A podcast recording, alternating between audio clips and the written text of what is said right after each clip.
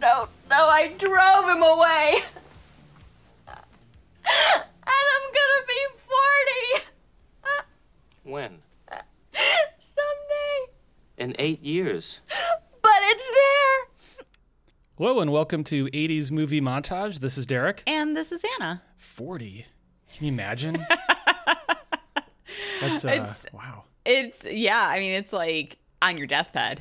Yeah. Yeah. but uh yeah, I mean this is Oh, okay, so the movie. Yeah, that was- we haven't we haven't that was, uh, the movie yet. Sally talking to Harry in, In When, Harry, Met, Sally. Wow. We've never done that No. before. so that is our movie for today. And yeah, I mean, we uh this is gosh, probably one of the more iconic rom-coms that came out of the 80s. Yeah. I think in in some ways it got a lot of notoriety because of that scene. Not the scene that we just played, but if you've ever seen the movie, you know what scene I'm talking about. The talking deli about. scene. The deli scene. Yeah. The I'll have what she's having scene. Yeah, that scene became bigger than the movie in the same way that um, the boombox scene became bigger than "Say Anything." It is a it is an appropriate comparison, I would say. Thank you. Yeah. and I mean, it just snuck in, just snuck into the 80s, 1989. Yeah, And so let's get started. Let's dive in because I definitely want to get to our super awesome conversation with our special guest. yeah, Okay. Like I mentioned, 1989. And what is very special about this film is the screenwriter of it. I mean, there's a lot of things that make this film very special but what's most special? what is in in you know my personal opinion one of the special things about it is that it was written by Nora Ephron who she's no longer with us that was uh that was a tough pill to swallow when I learned that she had passed away. That was already, I think, like 2012. In any case, she was a prolific and amazing writer she definitely had her fair share of hits uh, in screenwriting, but she was so much more than a screenwriter. She started out as uh, like a journalist, did a lot of like magazine pieces, newspaper pieces. She was a novelist. Uh, one of her novels was actually adapted into a screenplay and became the film Heartburn. Oh, Yeah, so I mean, maybe at some point we'll cover that. Uh, but in any case, so yes, Nora Ephron is the writer of this. So she did, and our uh, guest Sonal brings this up as well, that she actually got an Oscar nomination for Best Original Screenplay for this very movie. So deservedly so. yeah, absolutely. So among some of her other screenwriting credits, Silkwood, for which she got another Oscar nomination. Which couldn't be a more different oh, movie. very yeah, than totally. you know uh, when you look. I mean, you'll go through more of her credits, I'm sure, but that one really stands out as like really standing apart for a lot of different reasons in tone and just subject Yeah. matter. No, that's a good point. I think a lot of people probably think of her is, as a, you know, kind of romantic comedy Yeah. um, type of writer, but she definitely had range. Um, I don't know. Maybe she just enjoyed doing the rom coms more. I mean, that was her prerogative, but I mean, it's probably more enjoyable to write Sleepless in Seattle than a movie that has become infamous for a Silkwood shower. Like that's that's what like if you're if you're that unclean, you Oh. would say oh. like I need a Silkwood shower. Oh, I didn't know that. I've Yeah. never heard that before. Okay. All right. Well, so among her credits, Silkwood, I mentioned Heartburn, for which she wrote the novel and the screenplay, Cookie, My Blue Heaven, This Is My Life. She gets her third Oscar nomination for Best Original Screenplay for Sleepless in Seattle, which absolutely adore that movie, but not an 80s movie, so can't cover it in the future. Mixed Nuts, Michael, You've Got Mail. So a lot of vehicles for Meg Ryan, she wrote. Very much so. Yeah. Uh, so you got Mail hanging up, Bewitched, and then her last credit was for Julie and Julia. So Silkwood kind of started, kicked off her writing career with Meryl Streep, and then likewise ended her screenwriting career with Meryl Streep. So, okay, moving on to the director. Now, this guy. Who's we- this guy? We uh we covered him oh not too long ago because we are talking about Mr. Rob Reiner. I, I honestly didn't realize that Rob Reiner was so like I think when people think of 80s movies, they def like one of the first things they think of probably John Hughes. Mm-hmm. But I didn't realize the extent to which Reiner influenced the 80s. Like there This are some is- insanely great movies in the 80s from Reiner. This is the argument I keep Yeah. making when his name comes up is that I do I do not think that enough people give him credit for just like you just said how influential and prolific he was during the 80s and just hit after hit after hit. I mean, he had a great batting average in the 80s. yeah. So we just covered uh not too long ago this is Spinal Tap, so definitely head over to that episode if you'd like to learn more about another Rob Reiner vehicle. Um but among his credits Or Princess Bride. or Princess Bride, which was last year. Yeah. So yeah, we've done we've covered a couple of his films already. So this is Spinal Tap, The Sure Thing, Stand by Me. Those two, I'm sure will be covered at some point. Uh, Oh yeah, for- definitely. two incredibly different movies, but so like Ephron, the guy has range. Uh, Misery. So now we're coming out of the 80s.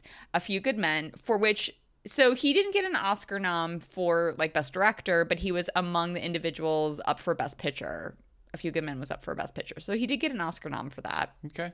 The American President, Ghost in Mississippi, The Story of Us, Rumor Has It, The Bucket List, LBJ, and then one of his most recent is Shock and Awe. So amazing, amazing director. Okay, moving on to a really interesting guy. So cinematography. Who is it? Really interesting guy. really interesting guy. All right. So, uh, the cinematographer on this film was Barry Sonnenfeld. And the reason why he's a really interesting guy is because he started out as a DP, but then you might know him better, probably a lot of people do, as like a director and producer. Yeah, the name's fam- is Yeah. familiar. Yeah. He he really transitioned very successfully so into these other facets of the industry. So okay, among his cinematography credits, we have Blood Simple, Compromising Positions. Oh, Yeah. it sounds crazy. Raising Arizona, Man, that movie's so good. Yeah, we'll we're get- definitely gonna cover that. Yeah. for sure. yeah. Three O'Clock High, Throw Mama from the Train. Three o'clock high was an interesting one. It's like, yeah, Yeah, I never seen it. it's big. It's basically about getting bullied. Oh, Kind of. Okay. Yeah, the guy he gets his ass kicked at three, Oh, you know what? I think I know what movie you're talking about. or he's going to. I haven't Yeah. haven't seen it, but I think I know what movie you're talking about. Okay. So Throw Mama from the Train, Big, Miller's Crossing. He also shot Misery. Hmm. So he reteams with Rob Reiner. Okay, so then just because I mean, I normally don't list credits for somebody outside of the manner in which they were involved The with credited role. Yeah, exactly. But I again thought that the trajectory of his career was like very unique, and so I did list a couple of his directing credits. So he directed The Addams Family, Which one? uh, like the original one that. What do you mean? Which one? There, well, no. So there's the um Like the Anjelica Huston Got- and yeah. yeah, yeah. yeah. So the Addams Family. This is where I know him from as a director. Get Shorty. Oh, okay. Yeah, Yeah. you love that movie. Love that movie. He directed Men in Black, Men Pretty in Black 2, Men in Black 3. okay. Here's the thing, though, that really irks me about Men in Black. So if you go to, not the actual movies, but if you go to IMDb and see the way that they're listed, Men in Black 2, the designation of 2 is mm-hmm. written as like Roman numerals, Yeah. but then Men in Black 3 is just like, The number three. yeah, the number 3. I it's really so irritating. What I would want it to be is Men in Black, lowercase spelled out three, parenthetical, the oh, number three. Oh, Okay, okay. I mean, it's just like pick a style. Yeah. Pick a style, people. And then he also he must really love Will Smith because he also directed Wild Wild West. Well- so he's done definitely more current work, but those are like some of the biggies of his directing work. Yeah. Okay. So here's where normally I would bring up the composer on a given film. This movie has no credited composer. It kind of has one song that they just kind of rehash or replay in slightly different ways throughout like the entirety of the movie. Well, the closest that we get to composer is the credit of special musical performances and arrangements Okay. By a very young Harry Connick Jr. Yeah, he was going wild on the piano in those opening credits. Yeah. So, uh, you know, part of what kicked off his career, if I'm remembering correctly, he also was involved in Sleepless in Seattle. Yeah. Um, You know, he has a very identifiable voice. But what's funny about him He's him? dreamy, I think. Oh, he's very dreamy. Yeah. But uh, but what what's interesting about him is that I think a lot of people have come to know him as much for his acting work Yeah. as his musical work. Yeah. So, and I actually like r- did a real quick look. Now he has a lot of titles like like between, you know, this one and just like other soundtrack that sort of thing. So he has 38 soundtrack credits and 35 acting credits. So it's kind of Wow. almost even Okay. with yeah. So Harry Connick Jr.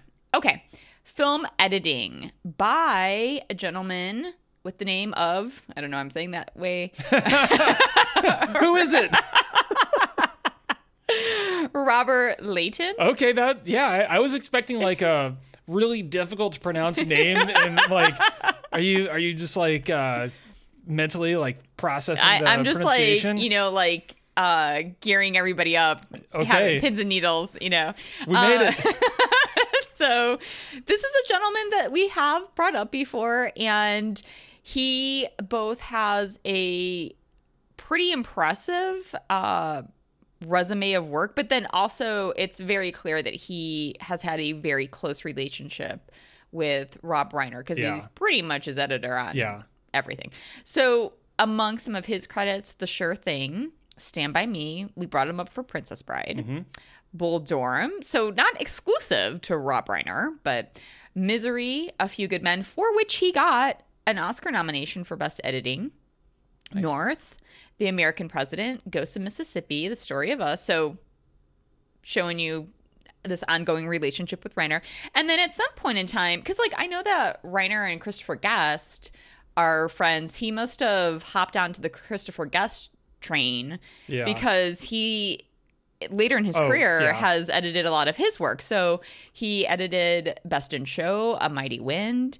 Uh, comes back to Reiner, rumor has it, for your consideration, which is another Christopher Guest film. The Bucket List, Now You See Me, and A Dog's Purpose. if this podcast has taught me anything, it's that all you need to really succeed in Hollywood is to do a pretty good job with a director who ends up being like, Hugely successful. yeah, that's all you gotta do. That's it. It's Pretty simple. Quite simple. There you go. Uh, yeah, I mean, that is something that comes up. I don't know if we've covered a film where it kind of hasn't shown itself to be true, where there are pretty these, common, yeah, yeah. these relationships that just endure. And whether that's between, like here, a director and an editor, or a director and a screenwriter, director and a composer. I mean, we've talked about it a lot. I think it's come up in the context of some of the, you know, directors, and uh, you know, I think when we're talking about James Cameron in particular, yeah. but to some extent, I'm sure all of them, when they have a process that works, they just want to keep keep Yeah. doing that. Why why wouldn't you? So Yeah, I mean, if it ain't broke. So Yeah. it, yeah, and it makes a lot of sense because, like, especially for a director, you have so many balls in the air. you have enough that you're not going to be that you have to figure out. So yeah, if there's something that can kind of, as much as anything can be a sure thing. yeah. Sorry Like for the the, movie? pun. Yeah. yeah. Um, no, I got it. where you're like, okay, like I know what it's like to work with this person. They put out a good quality of work. I can trust them. I can rely on them. Then that's just one less thing on a very long list of things that they have to be worrying about. We've So- seen it for so many of these Yeah. movies where Yeah. you just follow the chain of all the people who've worked in. They're all the same people. Yep. And it kind of doesn't matter as far as genre goes. Like No. it it crosses all genres and yeah. Okay. So moving on. Like we're already at the stars of the film. All right. Yeah. So kind kind of Kind the of? first time that we've brought him up. We did very very briefly bring him up for this oh is yeah. Spinal Tap. Yeah. Miracle Miracle Max. Oh, man. Thank you for. I'm glad you're here because I totally forget. I mean, it was a year ago. It was a year ago. But you're That's- you're right. He was in excuse. both. Yeah. He was in both. Yeah. I, I was thinking just more recently with us um, mentioning his little mime cameo in This is Spinal Tap. I don't know if I've said the name. Money. Billy Crystal. Mime Yeah. is money. Yes, it's such a great. Mime is money might be as funny as anything that Yeah, happens in Princess Bride. great line. So yes, Billy Crystal who plays Harry Burns. And uh yeah, I mean just like how Rob Reiner seems to have a nice relationship with Leighton, it's clear that these two guys are friends. Uh, they've worked together on a ton of stuff. Um, so as far as Billy Crystal's career, though, so he he pretty much started off in television, and I'm curious. I don't know this for sure, but I put this down just because I was like maybe. So he did have a an appearance on All in the Family. Oh, interesting. So I don't know if that's where him and Reiner met when Reiner was an actor Yeah. on that show, possibly. So he has that little stint. And then, I mean, of his TV work, well, outside of, and I'll get to it in a second, um, you know, if like a TV series, a sitcom type of series, Soap was his big yeah, that was huge. yeah, and and it was huge because of the character he played. He played a gay man, and I think I think Soap was like late seventies. I want to say It was. So yeah, it that looked like was it ended in the early 80s. pretty groundbreaking. Yeah. Uh, so that that's pretty um, awesome. So like we mentioned, he has a really fun cameo in This Is Spinal Tap. Morty the Mime. And uh, so the other TV work that he's done, he was on Saturday Night Live for a long time. I mean, his credit for Saturday Night Live, I think, goes from like 84 to like sometime in the 2010s, like with like guest appearances and stuff. So he, uh, I think he used to be more of a regular on it and, you know, comes back occasionally. Didn't he host the Oscars for like ever? Yeah, I didn't. I didn't add that, but I I do think that that is important. Whoops. No, no, no, no. I'm glad that you brought that up because that is important. I just, uh I guess I didn't list it as a role per se because he's just himself. It was a big deal when that stopped because he had done it. I feel like he had done it long enough that it was like a whole thing when Mm-hmm. when that had to roll over. Yeah, I mean, we've had a couple instances over the history of the Academy Awards where it kind of became identified with one particular host, like Bob Hope for a really long time was the host. And you're right, uh, Billy Crystal also was. And, you know, we've gone, I want to say like three years in a row without a host of the Oscars. I mean, the Oscars. We went like a year without actual movies. in theaters. this is true. Um, you know, I won't go down the rabbit hole of like what might need to get fixed with the Oscars, but That'll be a very special episode. that will be a very special episode. You know, he he was fun. He didn't take it seriously. Like I remember when was a he, good hosted. host. Yeah. Yeah. So I don't know. I feel like every once in a while I read that they've you know, I don't know, the powers that be have reached out to him to see if he's still interested. nope. Yeah, I think I think maybe that ship has sailed for him. So Yeah. okay. Uh, but thank you for bringing that up. I'm glad you did. So among his film work, because then he pretty much transitions exclusively into film. Yeah, I I mean I look at his progression from stand up to TV to mm-hmm, film. Mm-hmm. So he kind of like laid out a bit of a blueprint that Yeah, yeah, no, I'd agree. So running scared, and as you mentioned, and I forgot, the Princess Bride, throw Mama from the train. yeah. He did City Slickers and City Slickers 2, The Legend of Curly's Gold, Mr. Saturday Night, Forget Paris, Deconstructing Harry, My Giant. Do you remember that movie? My Giant. I kind of do. Yeah, yeah, I don't think I ever saw it, but I like remember the like VHS box image of it. Analyze this and analyze that. He was really good in those films. I thought that that was a that was a good pairing between him and De Niro. Mm-hmm. They did really well together. And then probably maybe for a younger generation, uh perhaps they don't know his face, but they maybe know his voice because he's one of the monsters in Monsters Inc. Yeah, yeah. Wasn't there a story about like wasn't he didn't he have an opportunity to be in like Toy Story or something and he Oh, I don't know. I, I feel like don't even take it with a grain of salt. Take Okay. it with whatever is less than one grain of one salt. like But I feel Oh, like there's something there about like he had that opportunity and he didn't take it, and so he took the next one, which was still a good. I opportunity. feel like maybe I don't know if you're like inceptioning me, but like maybe I've seen that story. I mean, it wouldn't surprise me. I feel like a lot of people maybe turned down the original Toy Story stuff and they were like, "Oh, that was a big mistake. I will take anything you give to me, Disney." After the fact. He was so he was offered uh, the Buzz Lightyear role and turned it down, Oh wow! and then after seeing the finished movie, is like, well, that was a mistake. Well, I guess I'll say, okay, hmm, I don't know if I see that voice for Buzz Lightyear. I do think Tim Allen has done a good job with Buzz Lightyear. I yeah, I think Tim Allen did a great job, Yeah. and Crystal, in fact, said that it was the biggest mistake of his career to not to Well, not take I it. mean, what we're all talking about is like monetarily. Y- yeah, Yeah. I mean, I, I look, I already have a difficult time in some ways believing Billy Crystal. Like he he is very much Harry in When Harry Met Sally. Mm-hmm. So I believe that he is that character. I just have a difficult time believing some of the attributes of that character that I am supposed to believe. And in a similar way, I don't know that I would believe or like I think Tim Allen fit that kind of character Mm-hmm. for Buzz Lightyear, you know. Yeah, I do too. So and and he was great in Monsters Inc. So Yeah, he was great. So it all it all worked out. yeah, He got his payday. It all worked out. okay. So moving on to Meg Ryan, who plays Sally Albright. And, you know, we bring this up with Sonal. She was very early into her career when she got this huge role. Uh, so, among some of her work preceding uh, When Harry Met Sally, we have, I, I had to put this one down, and I don't know if we've watched it Amityville 3D. no, We will. I no, I've I've never uh never seen that. Yeah. We're gonna have to get some old 3D glasses for that. Yeah. yeah. I did know this. I knew that for a stint she was on the soap opera As the World Turns. So I was familiar with that work. She Uh, played two people. Oh, did she?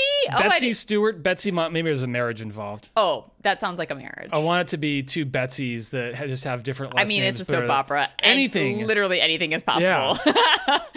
uh, probably some people knew her from her bit on or in Top Gun. her yeah her character in top gun was like just almost a criminal underrepresentation of what she's capable of as an actor You know, it's just a, total aside. How come when you're talking about actors and their work, you say they're in a movie, but they're on a TV show? i don't know but i know what my call to action is going to be Okay. So then we have Innerspace, DOA, Joe versus the volcano. So, okay, so this kicks off. are you going to skip the presidio again Oh. Such a good What do you mean again? it's like the second time it's uh it's come up During what other episode? i don't even know Okay. Sorry. what you just did. So, okay. The Presidio. My apologies. uh, she did Joe versus the volcano. And so this was, I believe, her first teaming with Tom Hanks. what a weird movie Yeah. Uh, the Doors, which I'm to have to revisit that. I don't know what roles she plays in that, but. Um, i do remember from that yeah oh, Uh, okay. yeah she I'm assuming pretty- it's a dramatic role. yeah a pretty Yeah. prominent role yeah Is she like his love interest? yes Oh wow. Yeah. Sorry, Meg Ryan. I- It's been a real long time since I've watched that movie. That's so okay. Prelude to a Kiss, which that's a weird movie. it is And then again, my probably my favorite of all her roles is Sleepless in Seattle, where she reteams with Tom Hanks. Love that movie. She does several kind of serious turns again. Flesh and Bone, When a Man Loves a Woman. She goes. She kind of jumps back and forth uh, between her kind of what she's known. I mean, she was known for a while as like America's sweetheart. Absolutely. Yeah. Yeah. And then maybe maybe Julia Roberts then took that title from her. I don't know if anybody currently holds it. is is any okay? Well, I have a second call to action. yeah, no, that's a good one. So she goes from Flesh and Bone and When Man Lo- When a Man Loves a Woman to IQ, French Kiss. She returns to more dramatic work with Courage Under Fire. I think she got a lot of acclaim for that. Is I I think I think so, and I just Yeah. wanted to take a quick step back to IQ because I think that's the one where she set up with Tim Robbins Correct. by Albert Einstein. Correct. Got it. Yes, exactly. Hijinks ensues. yeah, absolutely. City of Angels, You've Got Mail. So her last pairing with Tom Hanks. And, you know, ah, I meant to bring it up with Sonal because we were kind of on this this topic where we were talking about the way that people interact through technology nowadays versus, you know, the more personal interactions that occurred because of the lack of technology Yeah. in the 80s. And I thought that this was an interesting kind of middle ground because You've Got Mail was just with like, you know, the whole AOL was just beginning. And so it was like just the cusp of this this forever change in the way that we communicate with each other. Nothing makes me feel older than thinking, yeah, things were kind of better before this stuff. Before fill in the blank. The good old days. Everybody Yeah. has the good old days. I'm like, oh my god. she uh i guess so to speak reteams with nora ephron because she is in hanging up and uh then one of her it's not it's not really really recent she's kind of stepped away i think i, I mean she's still working but i think she's very selective Yeah. In what she chooses to do. And one of her more recent credits that again isn't super recent is Kate and Leopold. But I mean, huge star. Huge star.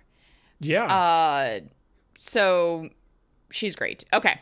Moving on to yet another huge star, Carrie Fisher. She's plays great Marie. this. She's great. She's absolutely phenomenal in this. I really like. I've said this, uh, you know, in our discussion with Sonal, but I just love seeing her in such a complete like role that's not Princess Leia. Yeah, I mean it's cool because I mean if it's okay to say this, you you had not seen this movie from start to finish before we did just that for the podcast. It's possible that I had seen the entire movie if I collectively took all the Right. Mm-hmm. different times where I saw like a few minutes of it and then didn't watch all of it. So yeah, it's the first time I've watched it from start to finish. Yeah, and it was really cool to see how much you enjoyed her performance. Yeah. And I think you're right. Yeah. I mean, we again have very recently covered her because uh, she was part of the Blues Brothers, Mm-hmm. which was just a couple months ago. But you know what? It's Carrie Fisher. So let's go through. She didn't even have a name in that. Oh, in the In Blues, Blues Brothers. No, she's yeah. Mystery Woman. Yeah. Yeah. So uh, one of her very earliest credits was Shampoo. Mm-hmm. And then, of course, everybody knows her as Princess Leia slash, slash General Organa Mm-hmm. later in the series uh, from Star Wars. And so we have episode four, A New Hope, episode five, The Empire Strikes Back. In between uh, Empire and Return of the Jedi, she that's when she does the Blues Brothers. Yep. And uh, like I just said, she comes back for Return of the Jedi. And then she, you know, is for a long time done with the Star Wars stuff. And so she does have a lot of interesting credits. I mean, Hannah and her sisters, The Burbs. Uh, she happens to be in Drop Dead Fred. She's really great in Soap Dish. Yeah. I like her in Soap Dish. Scream 3. I mentioned this again very recently when we were talking about the Blues Brothers. Uh, Heartbreakers Oh yeah. because I do have a fondness for that film. Jay and Silent Bob Strike Back, which when we brought that up last time was my first. It was like my epiphany moment of realizing, oh, Oh, that's a play on the Empire Strikes Back. Kevin Smith is such a huge fan of all that stuff. So I it absolutely was part if you look at the art for it, yeah. Embarrassing that I didn't put that together sooner.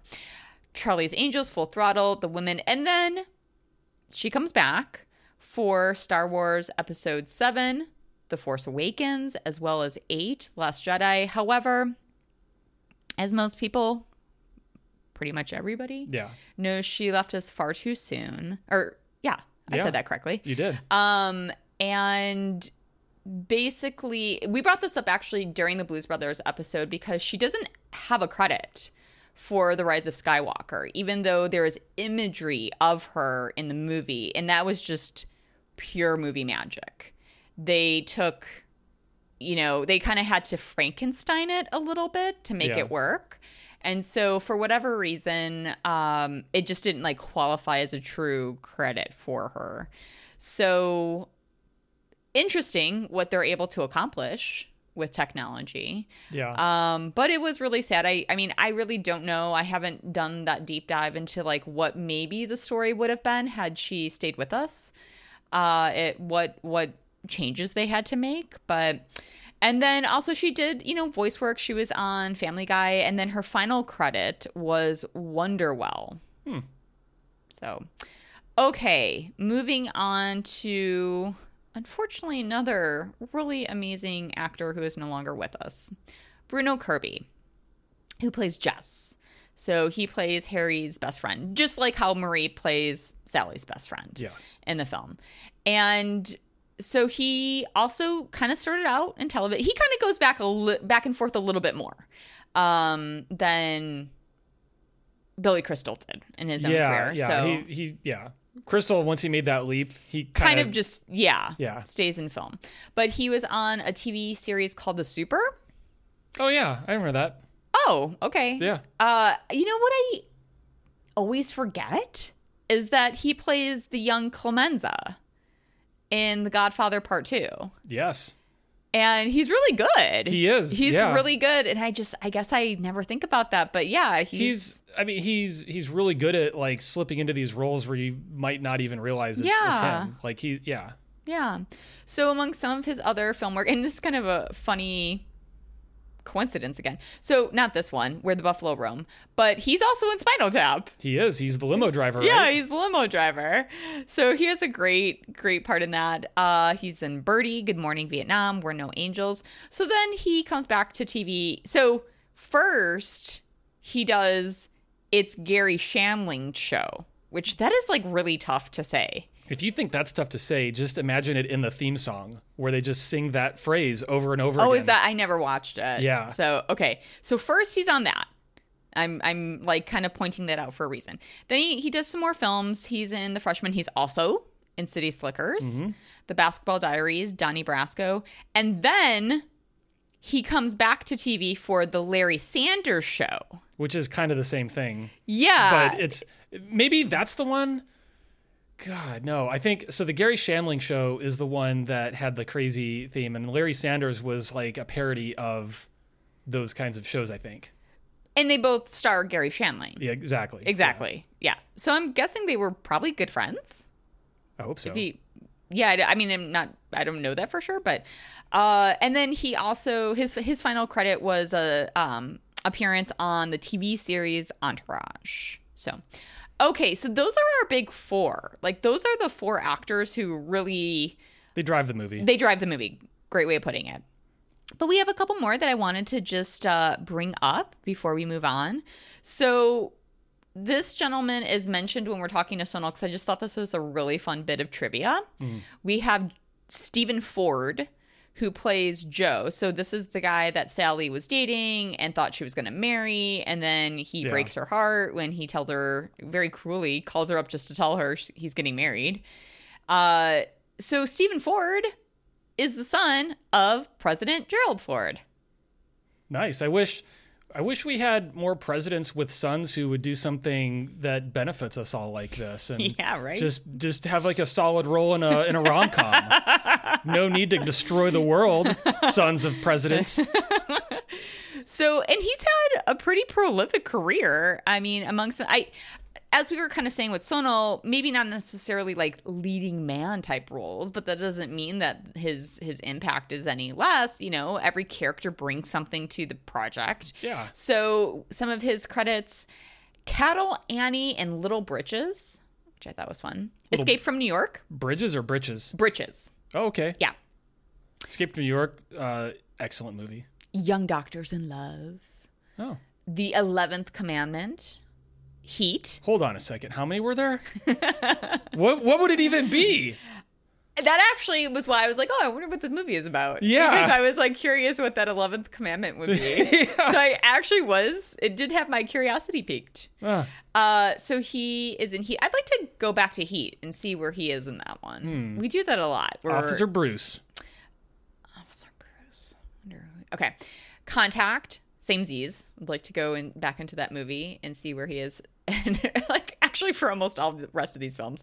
Starship Troopers, Armageddon, The Rage, Carrie 2, Black Hawk Down, Transformers, and then like we mentioned with Sonal, so like his probably most substantial like project was the fact that he was on he also was on a soap opera, The Young and the Restless, for 21 years. He Man, if you can get that kind of gig, that's that is uh, that's money in the pocket. longevity. Yeah.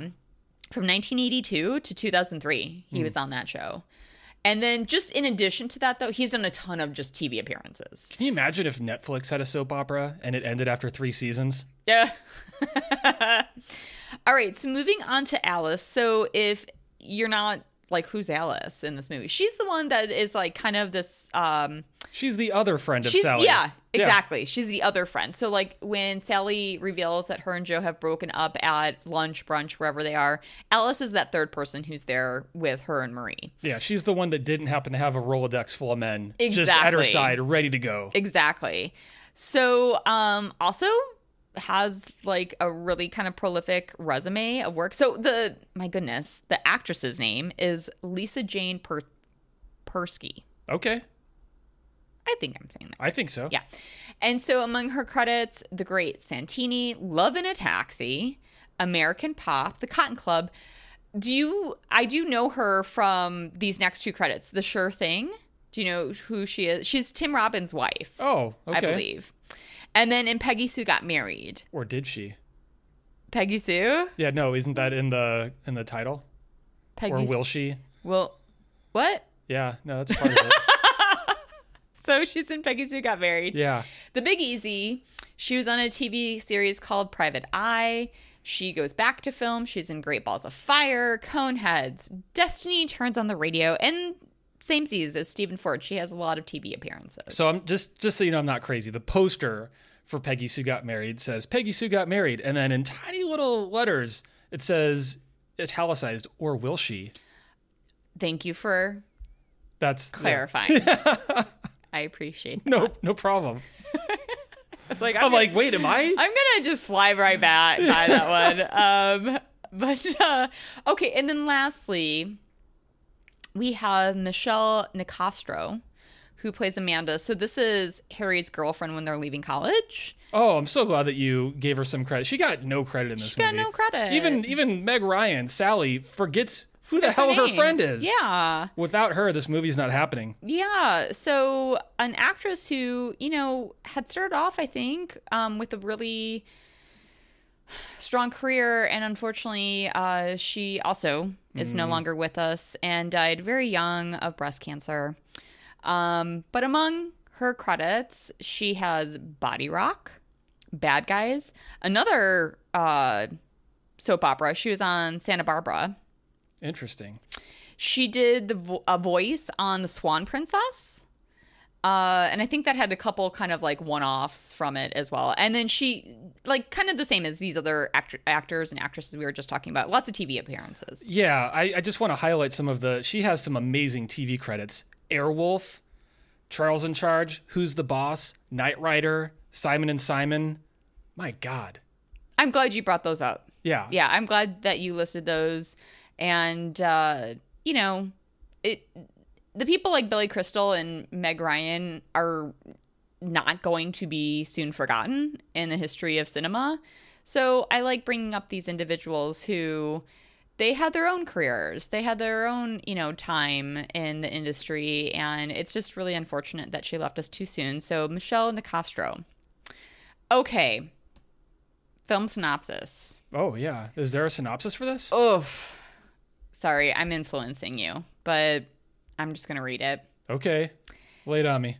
Harry and Sally have known each other for years and are very good friends, but they fear sex would ruin the friendship. Man. That's literally it. I don't know what you actually write for the uh synopsis of this, but I like going into the poster for the movie. Sure. And I think this poster is actually, in some ways, the best representation of kind of like the underlying theme that starts with Billy Crystal just saying, like, a man and a woman can't be friends because of sex. So it just says on the poster, can two friends sleep together and still love each other in the morning? Mm. I actually like that more as both the synopsis and just as like the underlying like issue that's raised in the movie. Yeah, I mean that's I know it's not a synopsis. it's a tagline. It is a tagline. Um, but I agree with you that but if I wrote it next to the word synopsis, it could be the synopsis. I mean, it's just like a really weird. I don't know. Like they fear sex. With, I don't. I don't know if I've exactly picked up on in the film that like that's a current, an underlying current throughout the entirety. Like No, they they're don't not, fear like- that. Yeah, they're not hanging out thinking, "Oh man, if we have sex together." Like it's a discussion that comes up in kind of a abstract manner. I mean, they do kind of talk about it more as far as like the two of them in that first interaction, that first time that they meet each other. Yeah. But um it's just I don't think it really is indicative of what the film is really about. I think Meg Ryan's character would probably think throughout a lot of the movie that if they did have sex, and that's all he ever really wanted was just to have sex with her. And I think maybe from Harry's side, he would think, well, I actually have an actual friendship, and if I if I like if it becomes physical, then that will ruin it. So maybe, but they're definitely coming at it from different perspectives. Mm-hmm. So Yeah. I think we can agree on one thing, which is that this synopsis is rubbish. Yeah, we've had a couple bummer synopses. Yeah, it's tough. It's tough to write a good synopsis. Tough out there. Okay. So montage. Uh you know what's interesting about this film is that we go through a pretty significant like series of uh flash forwards kind of. Five years later. Yeah, we I mean it starts with them both being 21. They're fresh out of college. Mm-hmm. We have that first interaction between them and then we fast forward 5 years To the airport, right? to the airport. And then we have that kind of interaction where they're talking on the plane and that sort of thing. And then we bump up another five years. Yeah. So these are not montages. Um, no, there this was is- no like this is uh, just a time skip. Raiders music with a, a map and a plane flying Exactly. by. Exactly. Sure. So these are just time skips. yeah. Um, and then we pretty much stay in present time, which is them both being in their like early 30s. Yeah, I think once we get past the the last big time bump, it's kind of weird because then every time something like kind of big happens, I'm like, wait, was there another big time skip? Yeah, they go through I would I would say that once we get to current day the passage of time gets a, a little wonky, a little ambiguous. We go through like two Christmases. Because you got to clock it with the hairstyles. Exactly. Does he have a Does he have a beard? No. Okay. Yeah, you have to clock it with the hairstyles, um, the facial hair. Uh and basically like the reason why it's a little wonky is because for instance when Sally has her breakdown when she finds out that Joe is getting married and she invites Harry over you know she says to him this is supposed to be his transitional person and it's like but hasn't it been like more than a year at this point Yeah. so it's not like she's fresh out of the relationship at this point So after that, like second five year skip, it's basically everything covers like what maybe like two years at the most. A year that. and a half Yeah, 'cause two, it starts- two years because then also in that time frame marie and jess get married We get two New Year's Eve things yes out of it. exactly exactly so i'm gonna say like at least a year and a half Okay. um but there there is actually a true montage which is when after they sleep together and they're on the outs with each other you know you see like her and they they set it up where like Yeah. you know they initially had um harry with her when she gets her christmas tree now she has to drag her christmas tree Yeah. by herself Yeah. um, that kind of stuff. So they do show passage of time in terms of like this like separation between them. So That's true. Yeah. Um, but it the the film does kind of play with time in an interesting way, even outside of montage. Yeah. So yeah. Uh, you know, some we had a couple fun facts. Um, some of them we've already talked about. We talked about Steven Ford. Um, we talked with Sonal about just how many times it takes to nail that phone scene between the four of them. Yeah. So we'll we'll bring that up with Sonal. But then, you know, I don't know how much people know about like the backstory of this film, but essentially, like Rob Reiner and Nora Ephron were really good friends, and so largely these characters are based on them. That's amazing. I, I, I mean, you can bring up the the airplane Sure. story, right? Sure. Well, just that uh, you know, one time Nora Ephron, this is so this is after the film came out. She's ordering a drink on a plane. Apparently was being very detailed about it. Mm. And the flight attendant just said, not knowing who she was, was like, Have you seen when Harry met Sally? That's kind of an insult, by the way. Yeah. That's exactly. that's like basically I- saying like you're being a little difficult. I think she probably took it well. I you hope know, so. um, I think she had a sense of humor about herself. Like she was very self-aware. I mean, Yeah. I don't know how you write a character like Sally without being self-aware. If you're like, Yeah. yeah, this is kind of based on me. yeah. Um, so, and I think that in earlier drafts they didn't actually get together, and so I don't know if it was just that like I don't know what they did, test audiences, whatever, and it was just like no, they Wait, need to be together. they didn't get together. What do you mean? They didn't get together. Harry and Sally? yeah. But What what happens then? I don't know. That's not the film that ended up being made. That would be when Harry and Sally never got together, which would be a totally different movie. okay, but that's not the title of the movie. the title of the movie is not when Harry and Sally got together. Well, I I assume that's what the ellipsis at the end stands for. when That's Harry met Sally. Dot Actually, dot dot. I appreciate you bringing it up because that brings me to. I don't know if this is like really a fun fact, but apparently they had just the most hellish time trying to come up with the title of this movie. Yeah. They could not land on something that they liked. so they landed on an incomplete sentence. Yeah, so they landed on when Harry met Sally, and apparently, Nef- um, I, like put her two names together, Nora Ephron, Yeah. uh, kind of was like, God, I wish we would have went with something else. so she really wasn't a fan of the title of the movie. I have one other fun fact. Yeah, sure. It's it's half fun and half not fun, but all Oh. of the uh, all of the older couples that Oh, that yeah. are like throughout the movie talking about how how they like how long they've been together and how they met, real stories, actors. Yeah. I thought Yeah. I thought maybe there was a chance that they were just like the actual couples that they brought in. Mm-hmm. They seemed pretty good in front of the camera, like too good to Mm-hmm. just be the real people. But then there's that one couple where the guy literally says nothing and just kind of stares blankly at the camera and I think he just says his name or something. And that made me think maybe Well, maybe that's real. I don't know. From what I read, uh, you know, Reiner collected all these stories, and I think I think he probably would have wanted the actual couples to be the ones on screen telling these stories. Yeah. But probably realized, okay, we're we're dealing with like um older individuals. There would be a lot Who- involved. yeah, who are not used to being in front of a camera. Yeah. And so he just made he had to make a call. Yeah. You know, and just decided, okay, we'll get actors. Well, it, I mean, it was executed perfectly. yeah, because you, you don't know. Yeah. Okay. All right, so let's uh let's dive into our awesome conversation with Sonal. Let's do it. All right, we are so incredibly excited to have with us today actor Sonal Shah, whose credits include Scrubs, Superstore, and New Girl.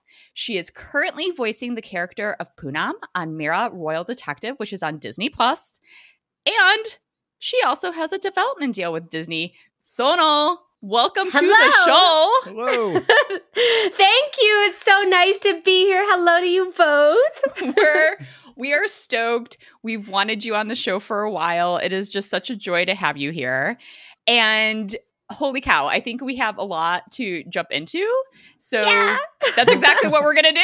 So okay. as I normally do, I'm just mm. very curious about your very first experience seeing this movie and just, you know, do you, do you remember it first of all? Do you remember if it was a film that you did instantly take to?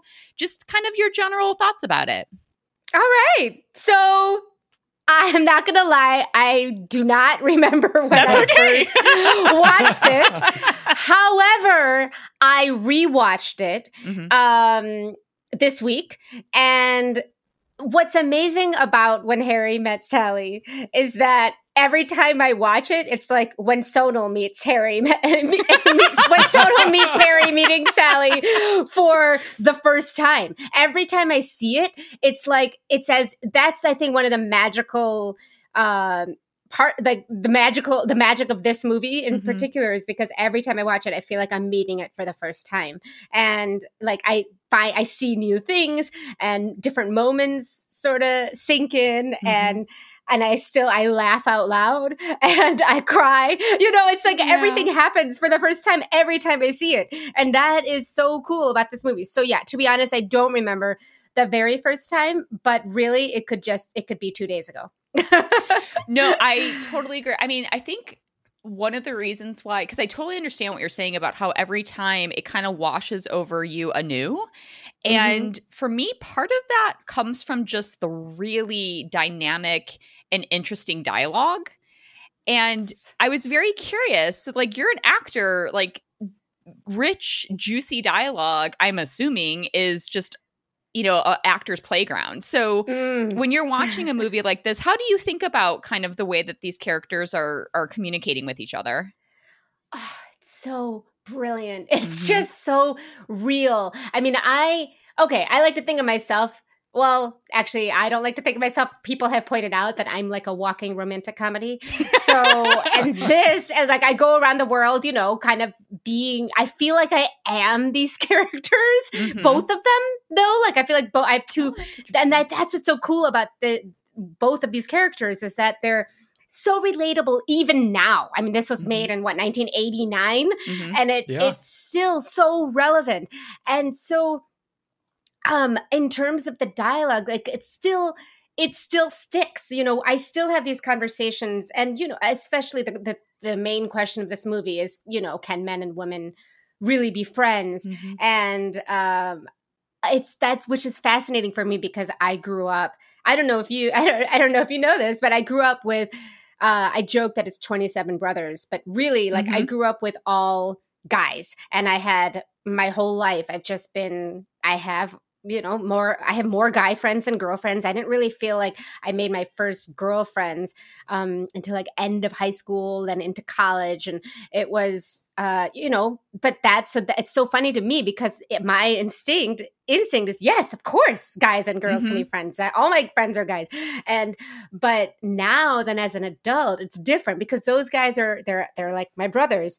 But now you know it's just it's just it, relationships are different but it's it's i'm really good friends with basically like all my friends husbands you know and i'm really good friends with i still make um you know guy friends but there's a difference now when when i'm single and then i meet a guy who is single. Of that there's a, there is definitely a difference like uh but um and i always it, this movie kind of makes me question that but that's the power of the dialogue in this movie is that i s- like i think about it on a normal day and that's the power this you know nora ephron I mean, Oh. she's a genius, and she was, I think, nominated for an Oscar for this in terms of Yeah. her writing. Yeah, you're absolutely right.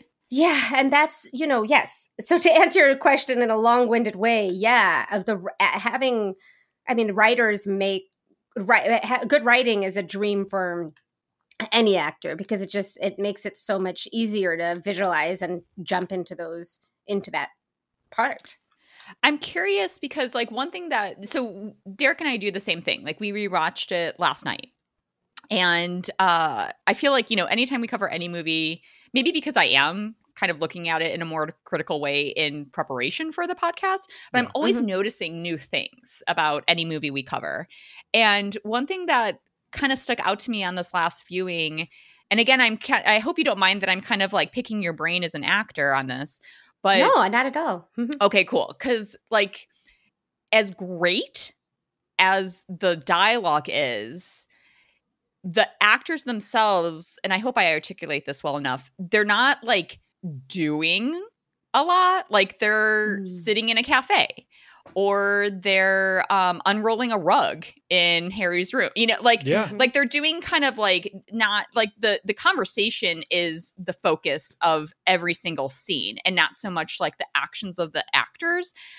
If that makes With one exception, what exception? the batting cages. Oh, that's true. But even that is like very secondary Yeah. to the conversation Yeah. that's being had.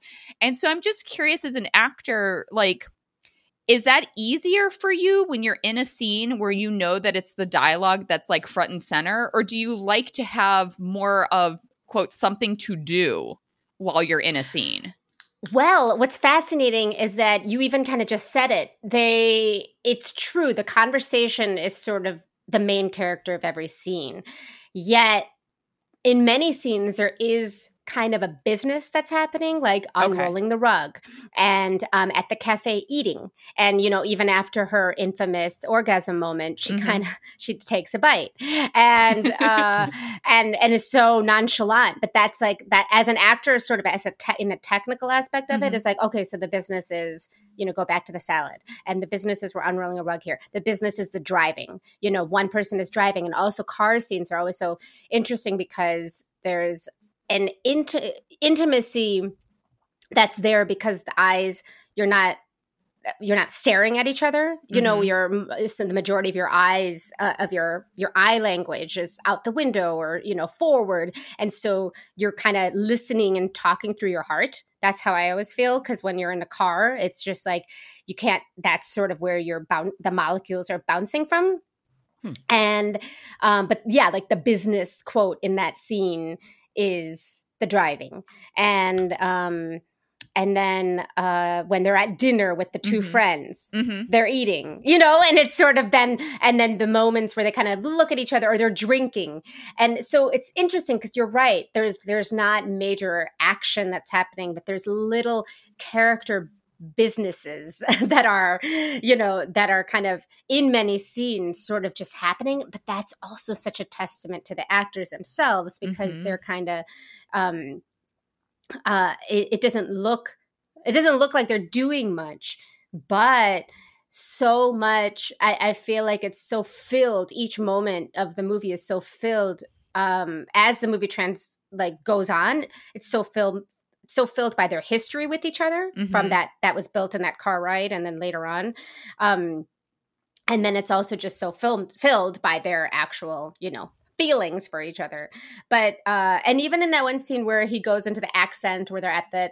Yes. museum Oh, yeah. garden place you know they're kind of their their business until they like their business in that scene is sort of the accent you know Mhm, and just the mhm. fact that they are in this kind of um large uh, artistic environment it's very you know it, it just makes it it's sort of like we always talk about as in a scene the event of the scene. So it's sort of like all of that other stuff is um significant until he says so do you want to have dinner tonight? And then the event is oh she has a date. And um and then they kind of stop all that business you know the accent stops the kind of you know and then then they have that moment. So it's so cool because like that's what then makes the then we know as an actor watching oh that's the event of the scene like when uh, kind of all the business stops and it's just then you hmm. just let the words do the work.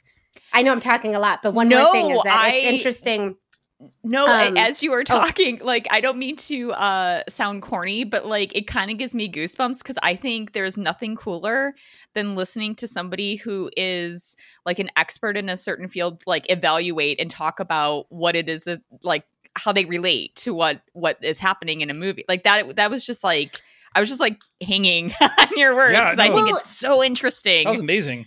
So one of my uh, one one of huge lesson I learned even in college. I did when I was a senior in college. I did a production of Three Sisters, and I played Olga. And the first line of the play is um, "Father when Father died a year ago, or Father died a year ago today." And I was unable to do it without emotion. And we were in rehearsal, and my director Jonathan Wilson was like take it out take out the emotion take out the emotion. And i was you know i was a young actor. I didn't know mm-hmm. what i was doing. And uh i just every time i said father died a year ago i father died and i would keep I would I would just bring too much like a bring stuff to it, mm-hmm. and he was he'd be like take fifty seven, take seventy five, and he was so frustrated with me, and finally he's like Sonal, let the words do the work, let the words do the work, and I was like he's like this is Chekhov, and that's sort of everything sunk in in that moment. The fact that I still remember it, and to the point where then I went and studied Chekhov like at the Stanislavski school at Harvard after that oh, wow. because I was I became I was so obsessed with words and in that when you have words that are so good and dialogue that is so good, you can let the words do the work. And what's so beautiful about that and and um and in terms of the world of Chekhov and Nora Ephron is like they write such seemingly simplistic dialogue, but it's all very slice of life yeah. Mm-hmm. So when you're working in that genre of slice of life and you're letting the words do the work, that is then the trust you you have to really trust that you are enough. And that I think is the kind of the journey of many actors is learning and figuring out how to trust that they're enough and that they don't need to bring so much especially when the dialogue is so good you don't need to you do need to bring history story circumstance and but you don't need to my current mentor john rosenfeld always says you don't need to bring sand to the beach mm-hmm. and so like it's like if you're already there's already love there you don't need to bring more love mm-hmm. and uh me sonal personally i'm already i'm a little quirky i don't need to add i don't need to act like a uh, quirky. I am. Mm-hmm. You know, mm-hmm. so it's it's these are that's why I love this movie so much because it just feels kind of like a a great play, like a great slice of life play, where you just kind of are with these people experiencing their relationship with them. And it's just so intimate because, and once again, because the dialogue I feel like is really, really takes center stage. And it's just so good and they're able to just honor it and be na- and and and so effortlessly kind of be natural with it but there that naturalness still comes from um just you know being really mm-hmm. fantastic actors with great timing yeah well first of all oh, so well said sonal and mm. i'm curious you know this given everything that you were just mentioning about what the actor should or shouldn't bring to the material. You know, I think it's really interesting because you know, as much as I've kind of done research on where the two leads were in their careers at this point, I mean, Meg Ryan really, you know, like people maybe would have recognized her from her little role in Top Gun, Innerspace, um, Innerspace. You know, like so, not a lot as far as like her her resume of work, and mm-hmm. then Billy Crystal. I mean, people knew him as like a pretty straight comedic actor. Primarily stand up. Yeah, exactly. Point, right? SNL. Yeah. Um, you know, he had been on soap, which he, had uh, kind of some some um layers to it. He was just in The Princess Bride. Exactly. I mean, broad comedy. yeah. Broad comedy in The Princess. Bride. Yeah. Um, so I'm curious like how you feel about the way that they took the material and you know, do you uh do you think that you know they were casted well? Uh could could somebody else have taken that on? Like how do you and the and especially the chemistry between them i'm very curious about.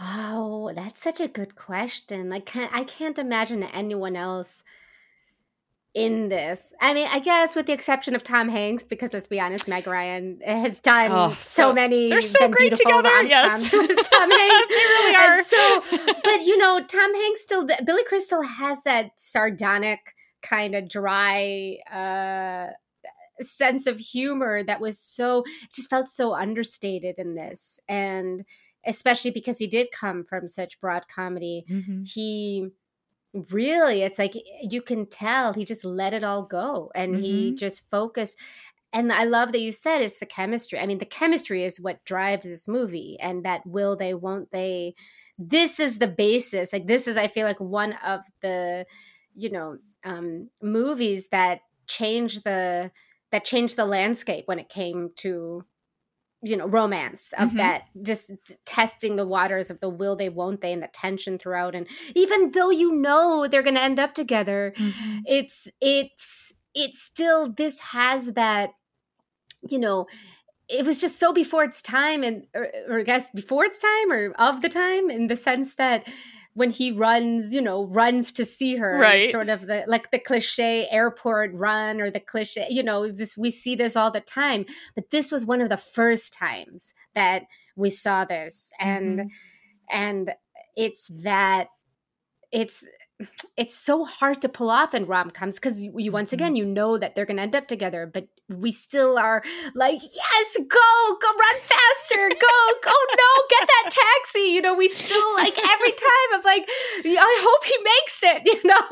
And um uh yeah so gosh could i imagine it with i you know with these classic kind of movies it's hard to imagine with another actor but i would like to say i would love to do this Yeah, you know I would, you know, I, I would mean- love to i would love to do this i would even love to play his like this the harry character you know this kind of Oh, that would be you know, fascinating. right like role just, ugh, reversal. i don't know right right No, I But- love that idea. I that's That man. work. I yeah, I I Yeah. think they somebody needs to do that idea. You need to do that idea. um i mean i know that uh well first of all i agree with you like i i will admit that um i mean first of all i'm i i love nora ephron's work. I mean she Mhm. she is someone to whom i aspire. You know like she she was just so so good. I uh i have a great fondness in my heart for sleepless in seattle. Mhm, um mhm, and so like i really do love that meg ryan tom hanks dynamic. Mhm. uh, I know that he, well, from what I read, and you know, Derek and I joke Grain that of like green assault with everything that you read online, but um, that he actually was offered the role and turned it down because he didn't think there was like enough to it. Uh, which yeah, which I think is really interesting. I that he felt he, that way, uh, especially for how early in his career he was. Yeah. to turn that down. he got his uh, Meg Ryan relationship movie. So He did. He Did- got two of them. Joe versus the volcano. Oh, he got three of them. yeah, yeah, he got three of them. But I Oh, couldn't. I mean, Harry Burns basically is Billy Crystal. At least how I how I think of Billy Crystal Mhm.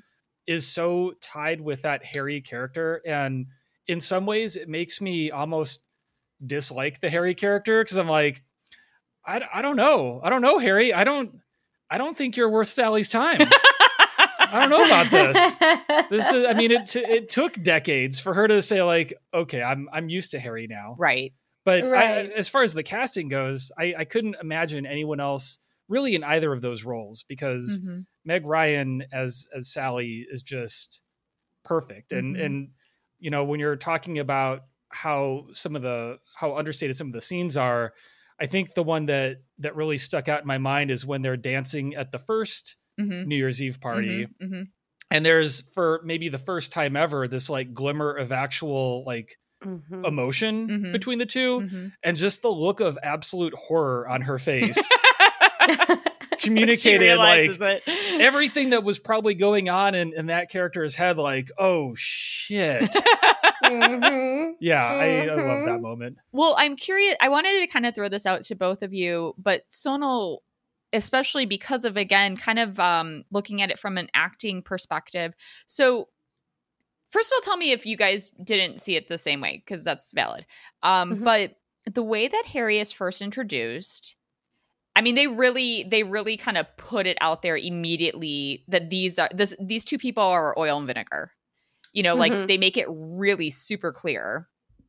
And you know, so you have that initial introduction to Harry. Then when we fast forward 5 years and they come across each other again at the airport and then on the plane, he she she has I would say by and large retained the characteristics that she was introduced with, but he seems much more subdued than the way Mhm. he was introduced. Like he doesn't have that like same rashness anymore where he I, I don't know, is that did you guys not feel the same way about that? i felt like he was his character had kind of matured a bit That's a great way of Mhm. putting it.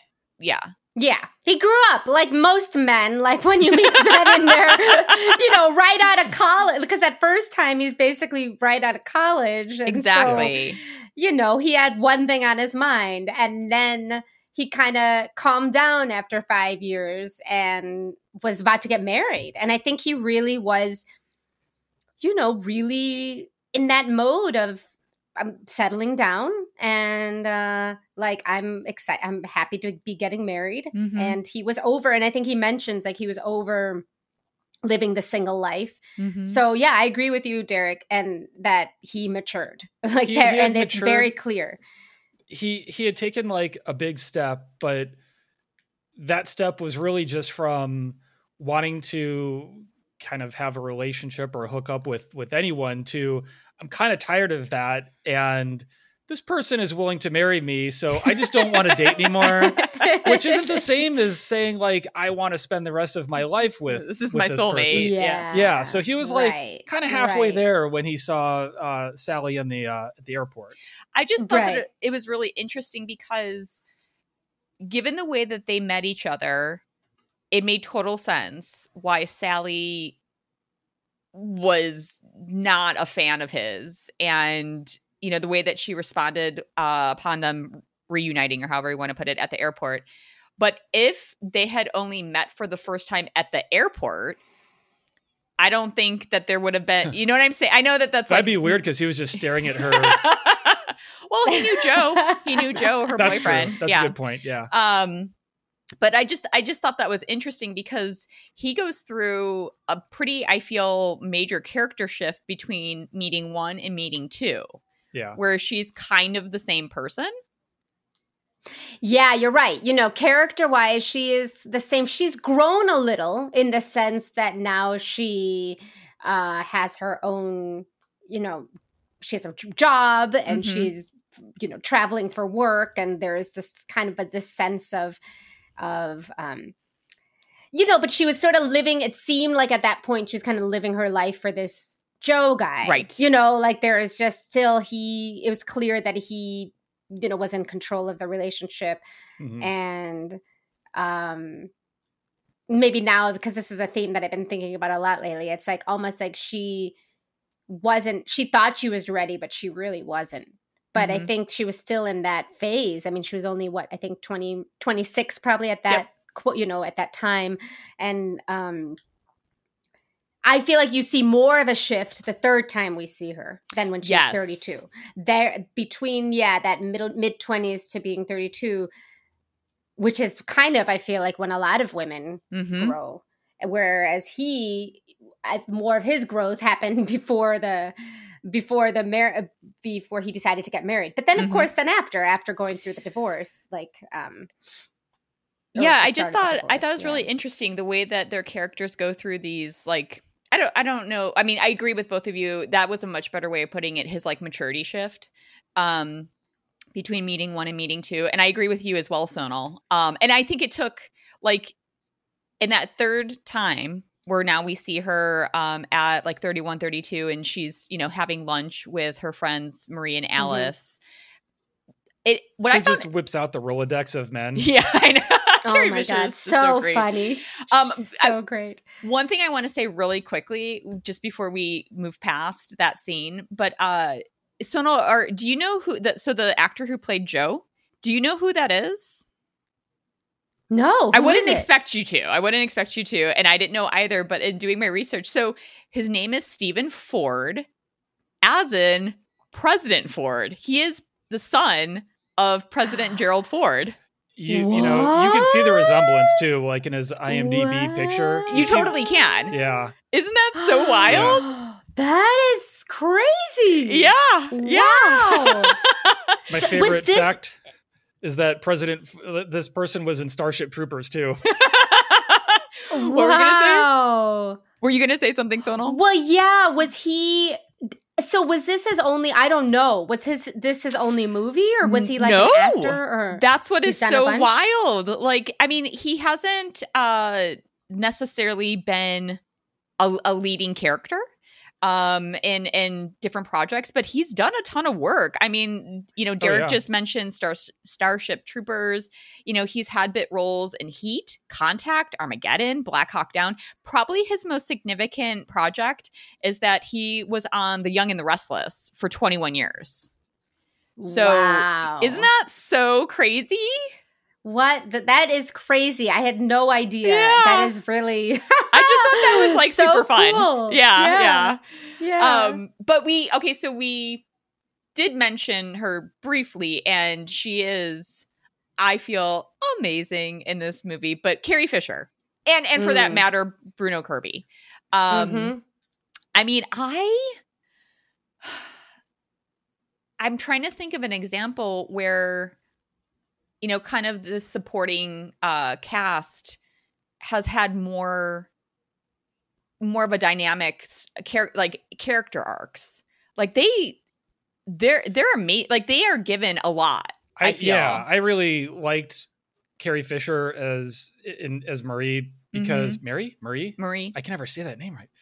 Um, but it, it felt like the most real character that I've seen Carrie Fisher in Mhm. because people generally just associate her with Princess Leia and Mhm. Star Wars, and she's been in other things, but it's kind of like, oh, I recognize her from Star Wars. So. Yeah. I what I loved about this movie was how she was like a fully realized Mhm. character in the movie. So Mhm. yeah, that. But you're right; they had they had a lot to do because Mm-hmm.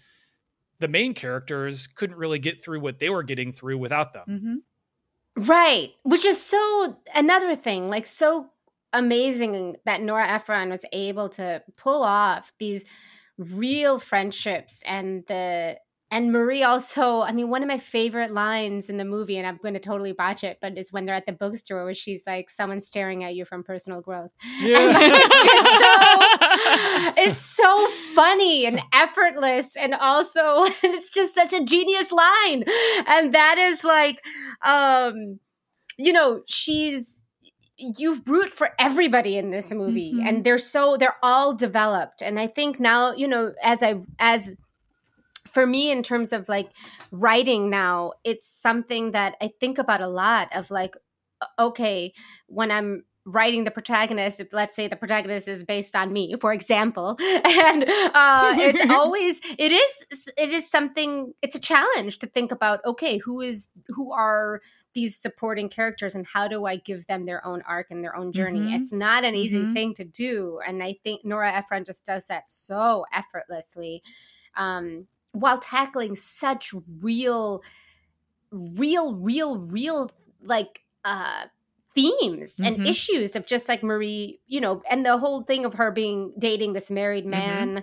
Yep. Yeah. um and like knowing that it's wrong and just still continuing to do and people do this all the time Yep. and Yep. and they they were able to pull that off as just as actors without playing into the stereotype and without playing cliches like even the right even um um jess when he's at dinner uh bruno kirby Mhm. when he's you know ex- so excited that she likes his Mhm. she you know repeats Quotes his him. line of writing yeah and she quotes him that i mean that's so true of of course writers want their themselves to be quoted it's it's like that every writer wants that but that he doesn't play into that like the narcissistic quality of that Mhm. you Mhm. know he's just excited about it and it's just it's so real and it, it's like ah, ah, so good so i'm just i'm not adding really anything just no, that. no, no. i you agree with definitely you are. I mean, that's why. I mean, on so many levels, because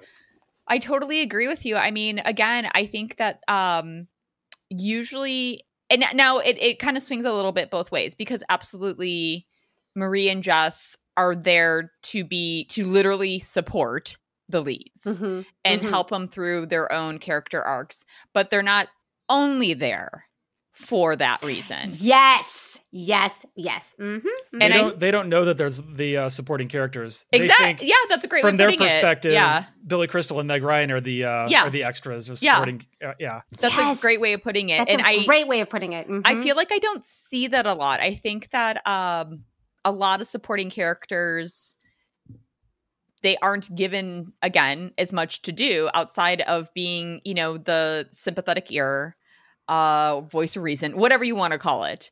yeah. Um to to the lead so i really appreciated that and i like both of you have said uh felt that they were just very fully realized characters and sonal you're totally right i mean it on, on paper you would think, oh, well, that's terrible that you're dating a married man.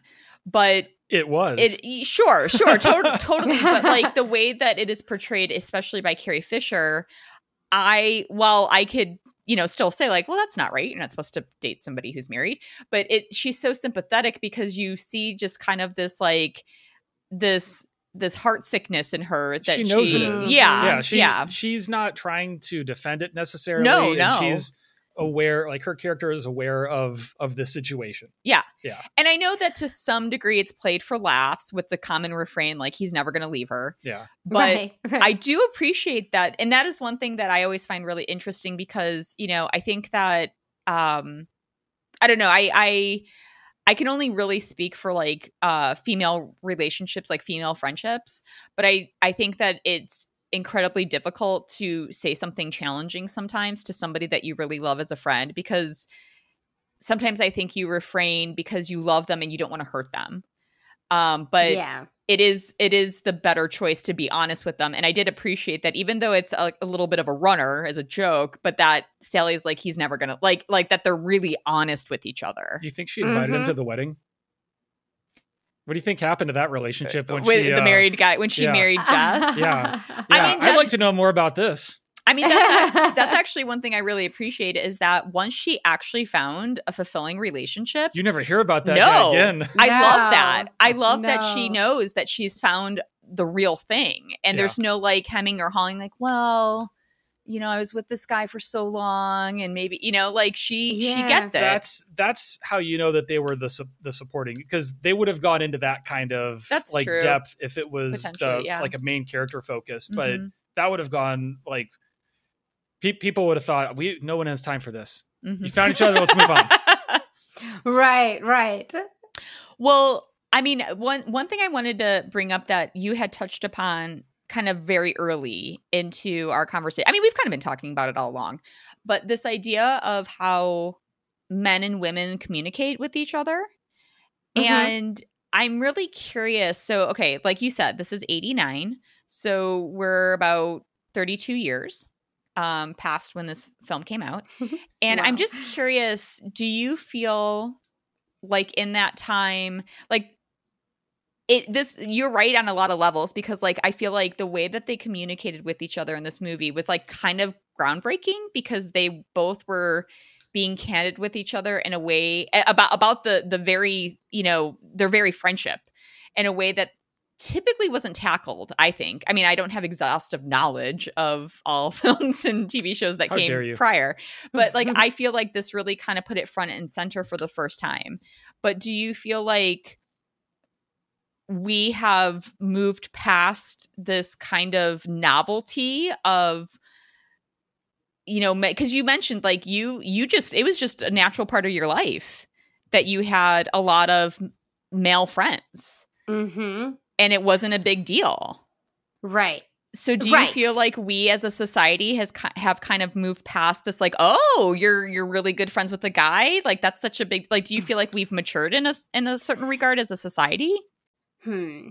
It's interesting because, like, in terms of you know equality Mhm. and uh, uh, uh, male female equality, as far as you know, or women men, boy girl, Mhm, and as mhm. just as far as uh, um, straight, gay, Exactly. you know, everything. I just Yep. feel like we're all in this world of. We've been in this world uh, many of us, not everybody, I should say, of equality, you know, wanting equality, striving for equality. And so I think that is a, um, there's a, I, I, like I do feel like yes we've kind of matured moved past but I but I also at the same time think that there is this like I get what he's saying in this movie of this Mhm. kind of primal desire of of men you Mhm. know if that that kind of exists and he does make that statement though in the five five years later in their second time meeting of like oh yeah no but it doesn't that it doesn't quantify when Mhm. one of them is in a relationship Mhm, mhm. and um you know when from my experience it's just interesting because like all the guys i grew up with all are like my brothers and they're all married now and all their wives are basically like my sisters in a way you know like they're i Mhm. just consider them sort of like my brother's wives and um it is never something that you know i i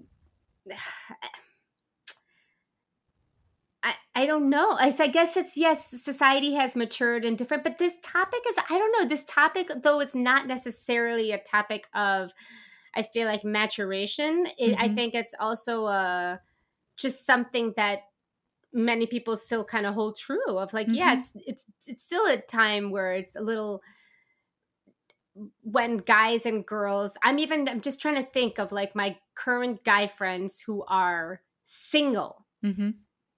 and I do feel like there's a little weirdness now.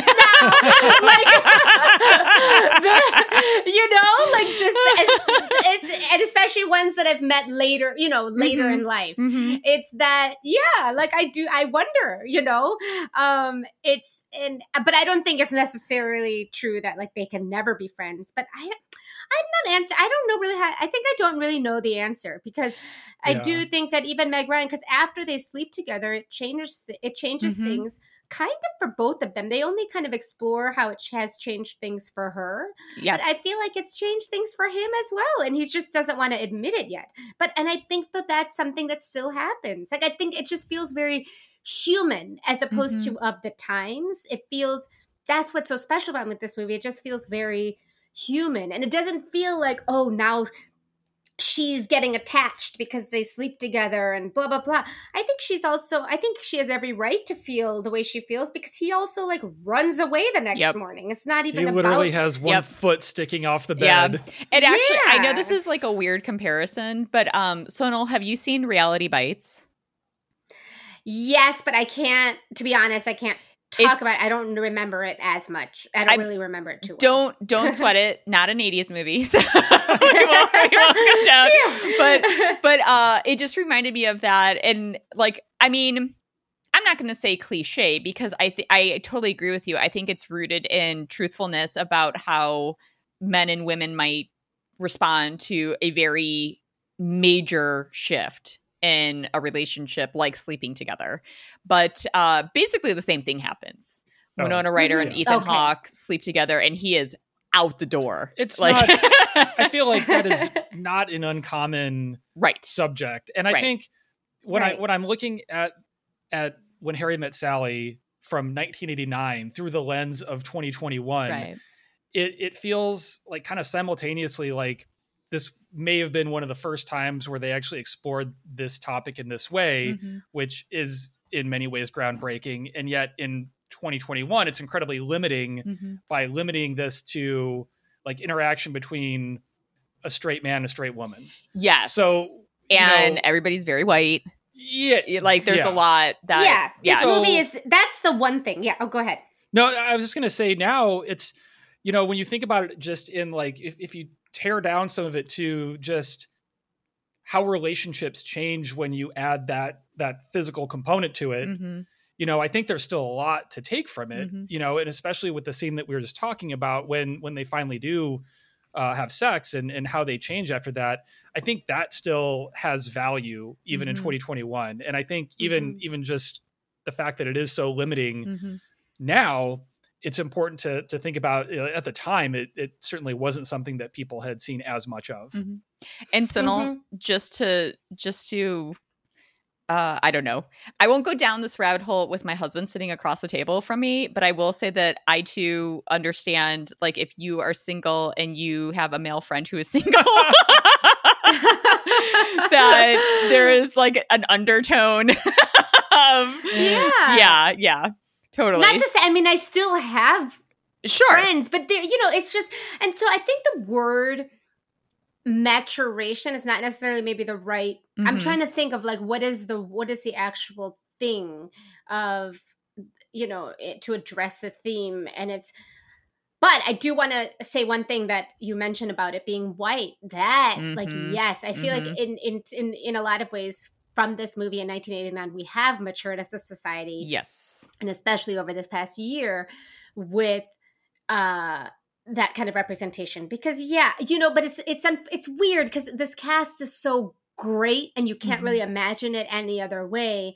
But you know, yes, there are no people of color in this Mhm. entire No- movie. none. And they live in New I York. think I think maybe the flight attendant, Yes. right. Uh, waitress. waitress. Yeah. Yeah. I mean, it's, it's oh, the waitress. Yes, yes, Yeah. yes. You're right. it. um, oh, yeah, that was a great look she gave Sally too. She's like, mhm, mhm. yeah, so great. And that's the thing. It's like we are, but and and you're in New York, and exactly. It's like, uh, and you know, this is like you know a show like Friends, for example. You know, it's Mhm. one of those things where the cast is so superb, and you can't imagine it any. You can't imagine anybody else in any of those roles.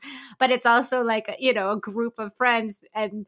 Nobody is uh, of color, and and you're Nobody. in New York. What a Yeah. melting And- pot. yeah, exactly. Yeah. So yes, as far as that though, you know, in terms of addressing the word maturation and like from this movie, it's maybe not necessarily within the theme of can men and women be friends, but more in the theme of uh, do people of color exist in New York? and, um, and yes, the answer is yes. Like, and I think it's that you know when I think of this movie, and like you know, I love I mean, rom com is just Mhm. it's pretty much my favorite genre, and so when I think of writing a rom com or go you know doing rom com, it just I that's something that I want to I want to be a part of that. Like I want to be Mhm. a part of that visibility and representation Mhm. because I think now it's sort of like, hey, people of color fall in love too. Yeah. it's like, you know, but you know, but it's like to be said though, that doesn't take away the beauty of this movie and the cast. It's it's Sure. it's tough for me to um to like be a be a woman of color and maybe I but I don't have like an issue with this movie in that Hmm. way. I don't. I just it's just so good and everyone is so good in it.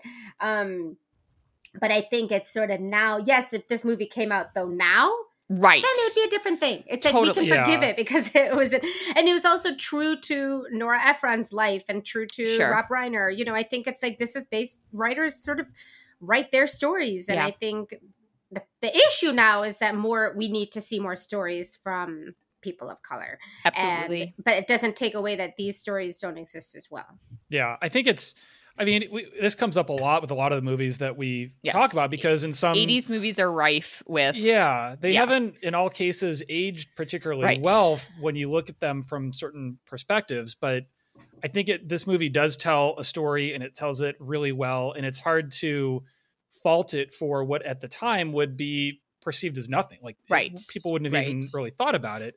But Mhm. what's important, like you're right, if this was made now, there would very rightly be kind of an outcry like this Mhm. is not really representative of of like what we want these movies to Mhm. look like so Mhm. uh yeah if look if there's a remake where you're harry that's that's Oh my god! Were you're harry yeah. burns somehow that I would be amazing I I think it would be really interesting if somebody tried to tackle a remake because I I mean I would be so curious to see you know in terms of like yes we first of all you know it's both very white and then very straight and very binary kind of kind of like Mhm.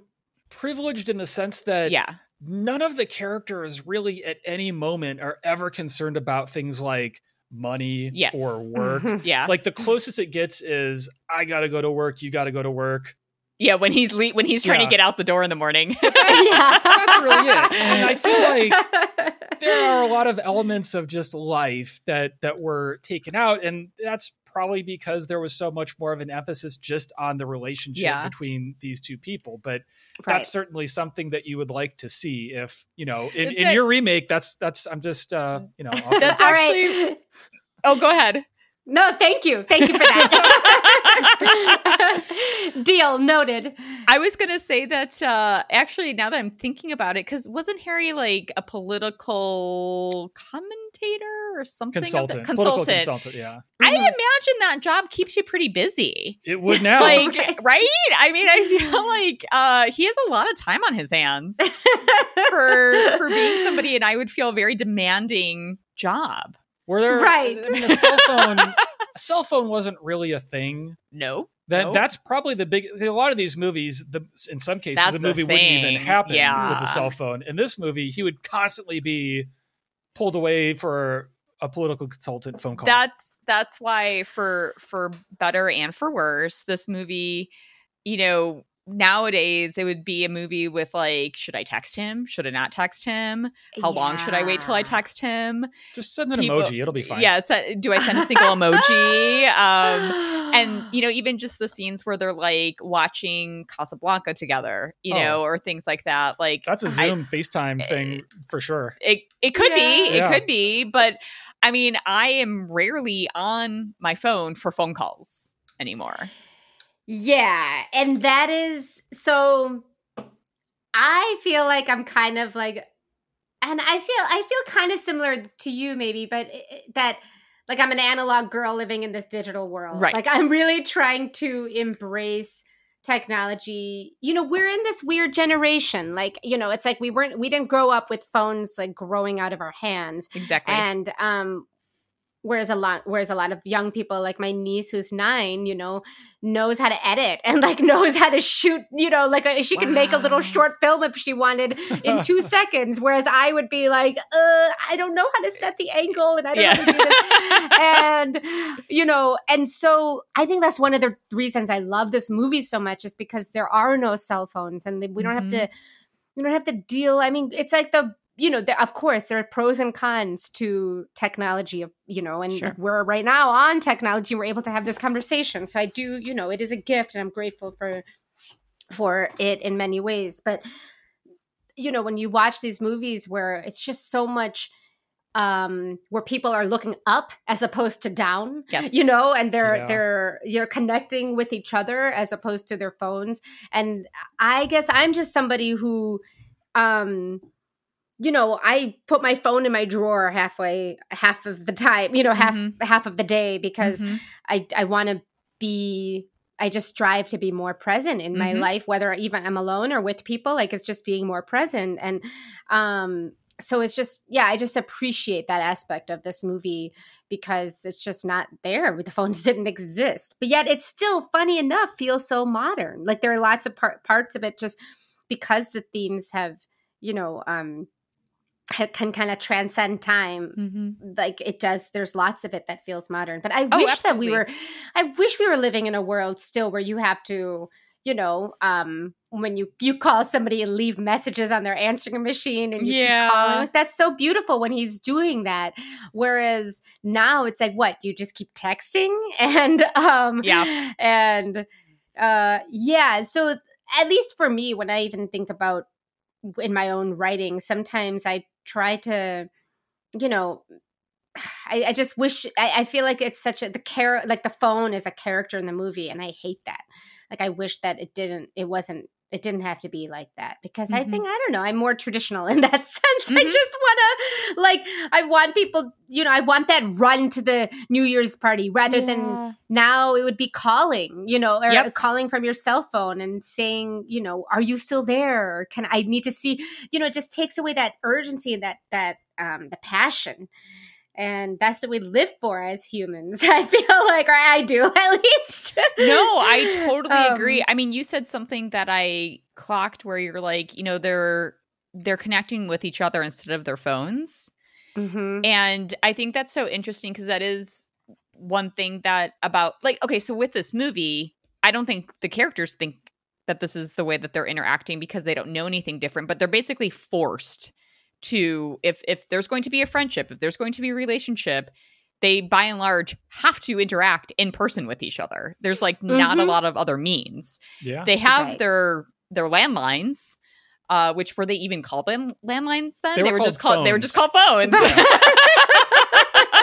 yeah, they were. Um, I just call my landline. You mean your phone? Weirdo. They're like, what's a landline? Um, so I I really like kind of keyed in on that because again, you know, I'm thinking like I'm thinking especially about the scene where Sally finds out that Joe is getting married. I will say that I was a that that is the one uh conceit that I because like why why would you call your ex girlfriend unless you're just a raging asshole and be like, "Hey, guess what? I'm getting married." That guy's a dick. I mean, yeah, he was. So like, There's I no guess reason. I guess there's uh, plausibility there. Just so but- you, just so you know, Just so you know, I'm getting married. I know Yeah. I told you I was never going to get married, but now I you am. should have Um, called like I'm getting married and I'm gonna have kids. Yeah. Later.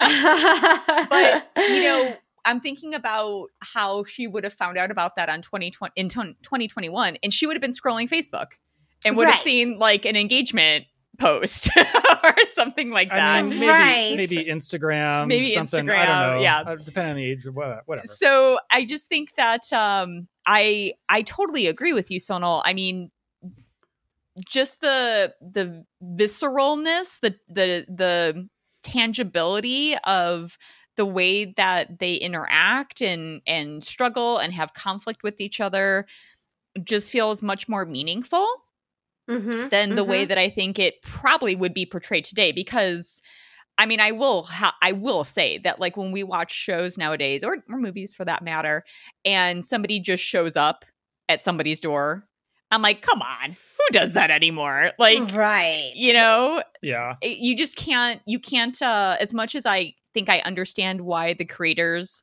are using that tactic to try to invoke that same kind of visceral interaction that just doesn't happen anymore No, so it doesn't, and Yeah. that's what. Yeah, you're absolutely right. Like that that catalyst of finding out that he's married and that. yeah, why would he call her? Especially because they they clearly haven't talked this whole Right. time.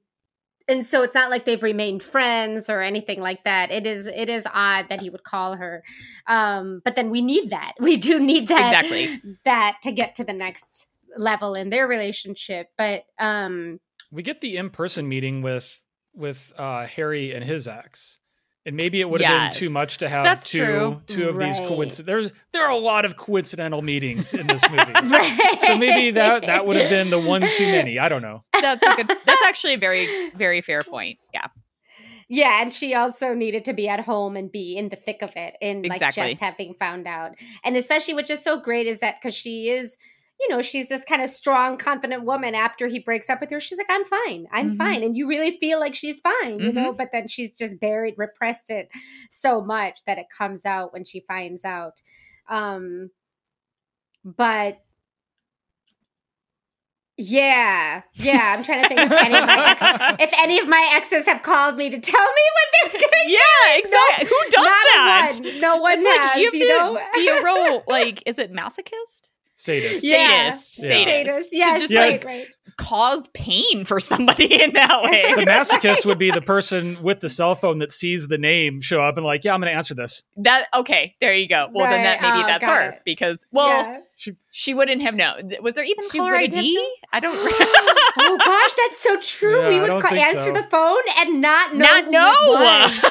it was. Hello, who is this? That's crazy. that is so crazy. Can you believe we lived in that time? we, I mean, it's so wild. there were definitely times when the phone ringing. I'm like, I just don't feel like whoever it could be.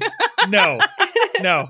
and the thing is, is Not- that that was acceptable you know i mean that's uh that that is something that's interesting to me you know again on that last viewing um i mean i get it because they were they very much cared for each other i mean pre sleeping together obviously they had become very close friends Yeah.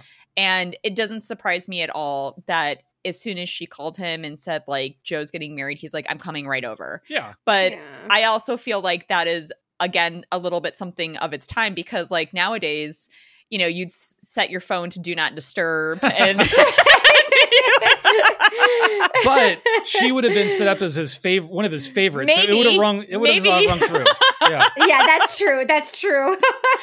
I mean, there's just so many more ways for people to not interact with each other nowadays because of technology. The one scene that I think would have actually been more realistic for me, but also slightly different, the scene after Harry and Sally both call Jess and Marie, and they just happen to have like their own landline phone on either side of the I thought that was really funny. Yeah. I, I love that scene, but also if they each just had a cell phone on either side, Mhm. they just would have been like furiously texting and then talking to each other. Y- That's true too. right. think- Yeah. It would have been texting. Yes, Yeah. you're so you're I think that still could have worked. I did. I did Mm. clock that too. I was like, oh, that's so interesting that Jess and Marie have separate phone numbers. Separate, like look at these fancy people. yeah, There's very two fa- again, very fancy.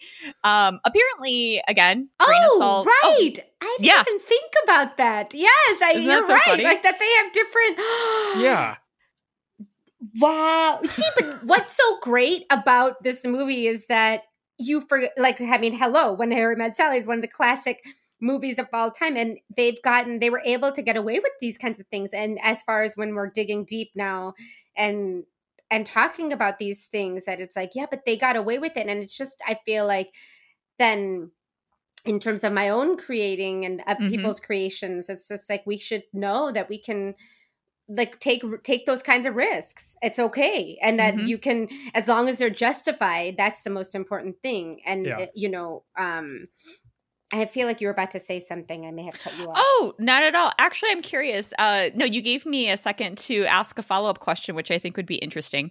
So, in your uh, your career, what can you can you clock? Can you remember what was the like the the most number of takes you ever did for a scene?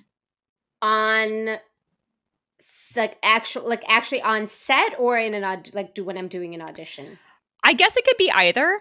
It, This Mhm. is a very leading question. I ha- there's a reason why I'm asking. Yeah. So it's interesting because on I heard this something the other day. Somebody said like perfectionism takes away humanity, something like that, Mm. or it's that I, I you believe know on set. I feel like there's there's different types of directors. Like some directors will want you to you know will do a take over and over and over again until you've kind of stripped away the energy of and Mm. like that kind of that excess energy that we all have as artists that it strips away until it's raw and then you get that real that real um visceral rawness and then the opposite is that you do the t- you take the first take because that's what the most Mhm. it's sort of the most spontaneous it, it feels the most real and kind of imperfect and messy and so on set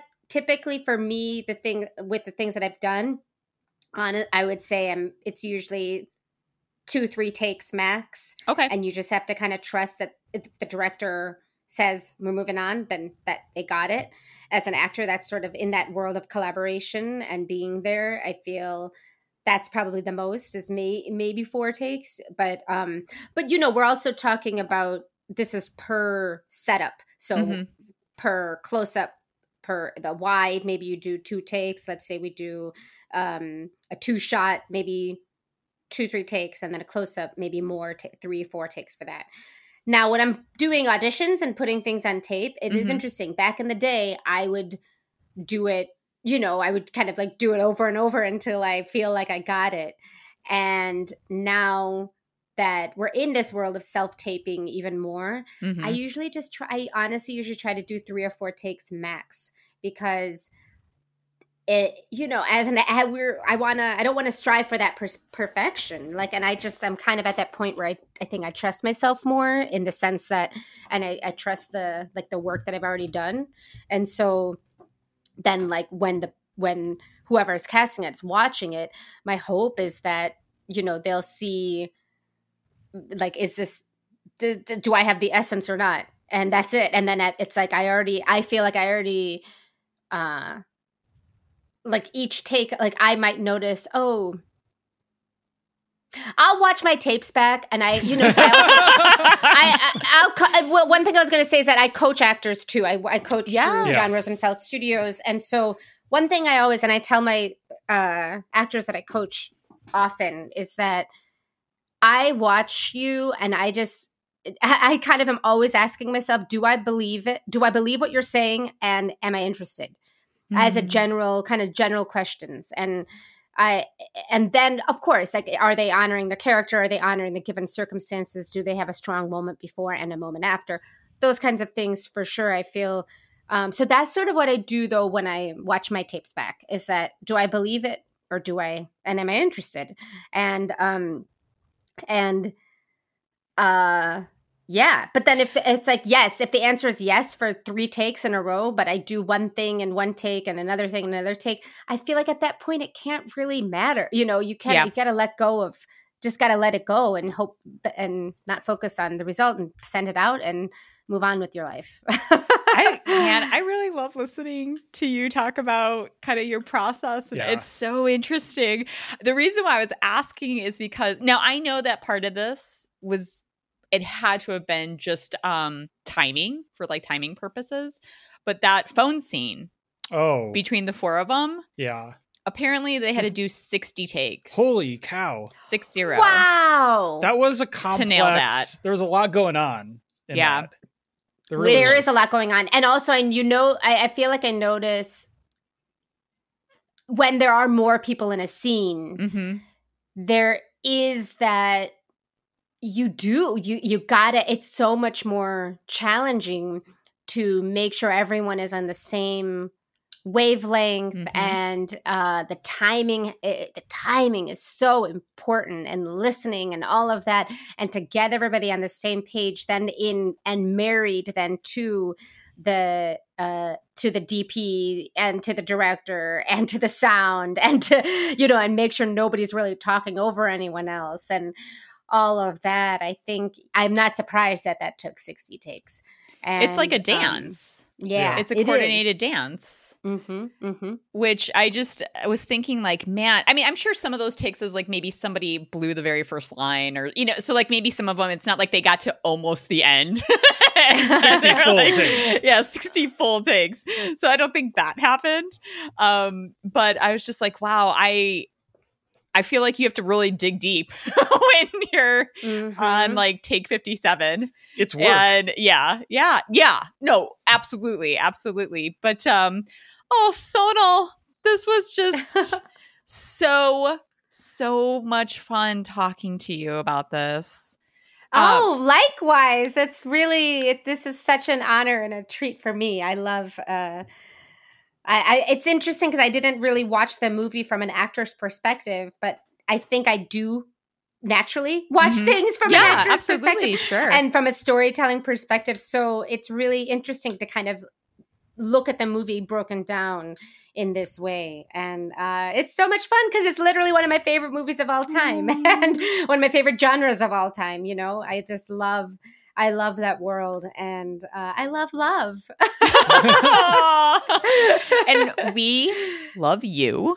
You are amazing i love you. It it was really just such our pleasure to have you on the show. And again it felt like it, it felt like an honor for us because again it is fascinating to listen to somebody kind of talk through just this this particular i mean all kinds of art form but i i just love listening to actors talk about like what they're thinking It and how great they to get- prepare like your perspective on a lot of this Mhm. stuff. And this is coming from someone who by far has the most layperson's knowledge of any of this stuff. So I I really enjoyed like hearing more about like your process Right? and how yeah, that was great. It was really, really great. And on that note, um, I would love, and Derek would love, if you would want to share with our listeners, like what projects you might have going on at this time.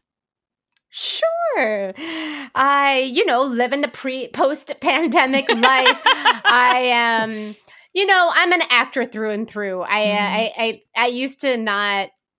I- used to kind of hide that, I think more, but it's who I am, and I Mhm. and I would even venture to say a a storyteller, Mm-hmm. and I I love stories. I think that they have the power to to transform lives and I really strongly believe in that representation matters Mhm. and um, that people of color need to start uh, and continue to be seen and heard and be made more visible.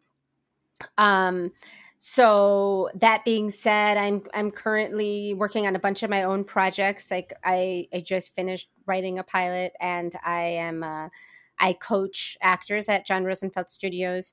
I voice and sing on Mira Royal Detective, and um, doing. I've done some voice work on a couple other shows too, but I don't know if I'm allowed to say what they are yet. and um, and then yeah, I have a, a development deal with uh, my friends Parvesh Cheena and Sheila Srinivas with Disney, and um, uh, and then I work. You know, I I continue to work on my own stuff all the Mhm. time and then i i still i've never i'm a learner and i feel like i'll be learning for life and always just trying to um get better and and Mhm. and grow as an actor and so i i do that i read scripts and sides pretty much Mhm. every day and i uh yeah. So that that's sort of and i try to create content. I and I, i'm and i'm working right now i'm starting something called the shakti life which is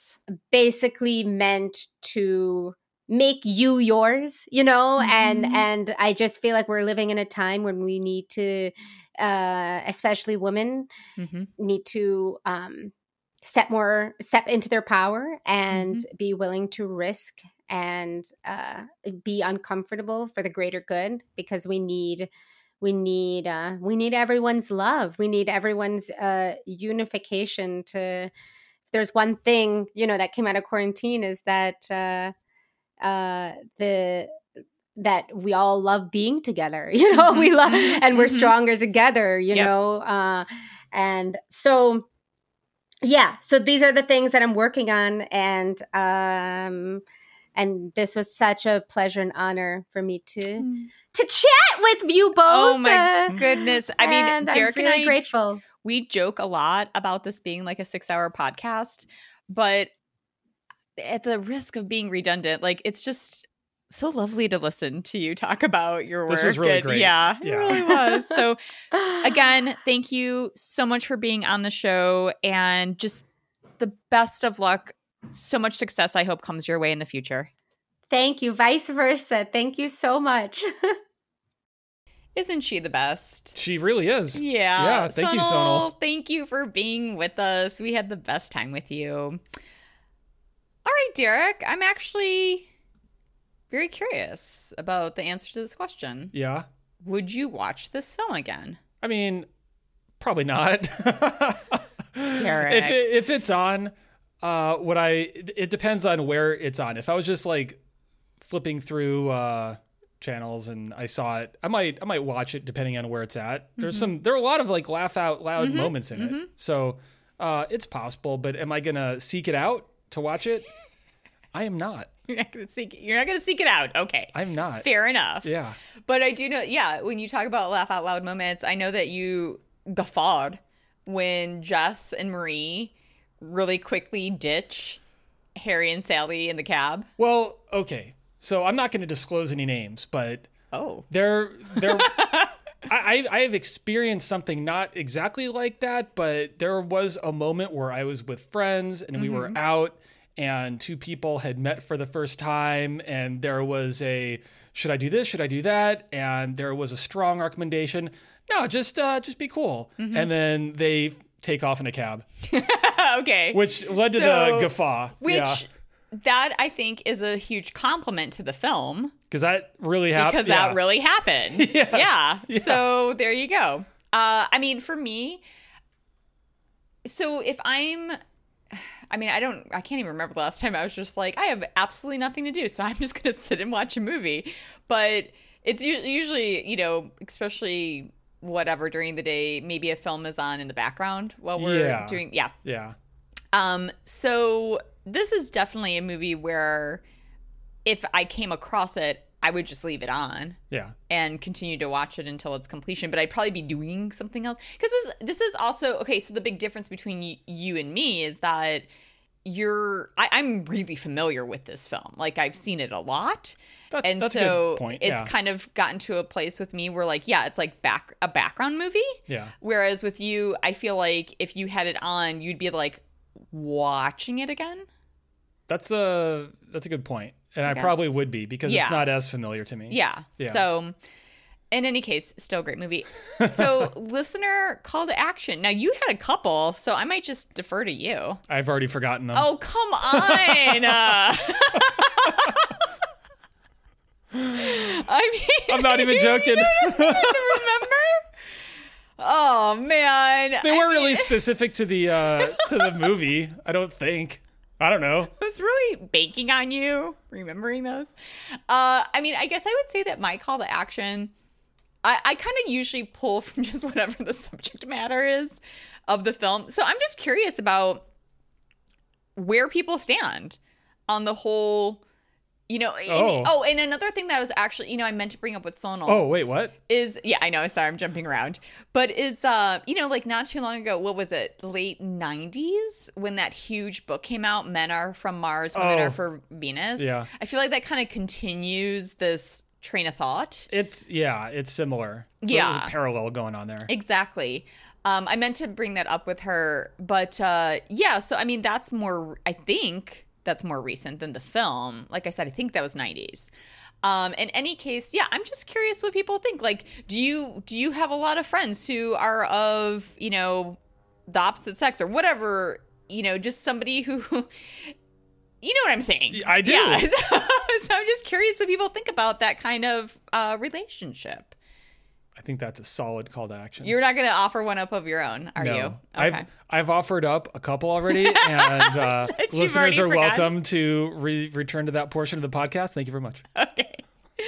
All right. So, if you do want to get in touch with us, we would love to hear from you. You can find us on Facebook, Instagram, and Twitter. And it's the same handle for all three. It is at 80s Montage Pod, and 80s is 80S. Okay. Mm-hmm.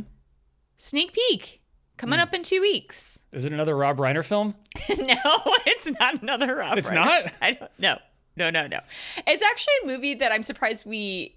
Well, I mean, okay, we're halfway through our second season. Mm-hmm. There's lots of movies from the 80s, but this is one that, like, I'm just really glad that we're finally getting to it because it's a great film and it's very, very indicative of the 80s. Really? Okay. And and one of its biggest stars. Oh, And you No. have no idea what I'm talking I'm waiting for more clues. Um. Okay, would a clue? Is this what? ugh, Who's it had- star?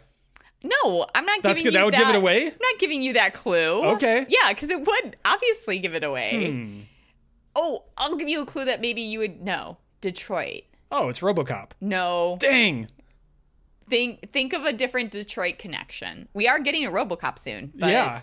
Think of a different Detroit I- connection. it's not Doctor Detroit. That was 70s. I think. I don't even think that was. okay, 80s. so like maybe I have to add a couple more words. Detroit to LA. Detroit, Detroit to L.A. Oh my God. This this is not. uh Derek. Danky. Beverly Hills Cop. Oh yeah. Oh yeah. Man. I feel like I just fell for a banana in the tailpipe. Well, that's what I was also. That would that would have been Yeah. a better clue. No, well, that would have been given it away. As That'd much- be giving it away. If you if you had said Eddie Murphy, that would have. Uh, if you had said Judge, Judge can't- Reinhold, that'd be a. I was thinking of it, but would you have said Beverly Hills Cop or would you have said Fast Times? I would have thought of Fast Times, but then I would have thought maybe that's just what she wants me to say. I'm tricking you. Beverly Hills Cop Beverly coming Hills up next. Cop coming up in two weeks. So thank you so much for hanging with us, and we will see you next time.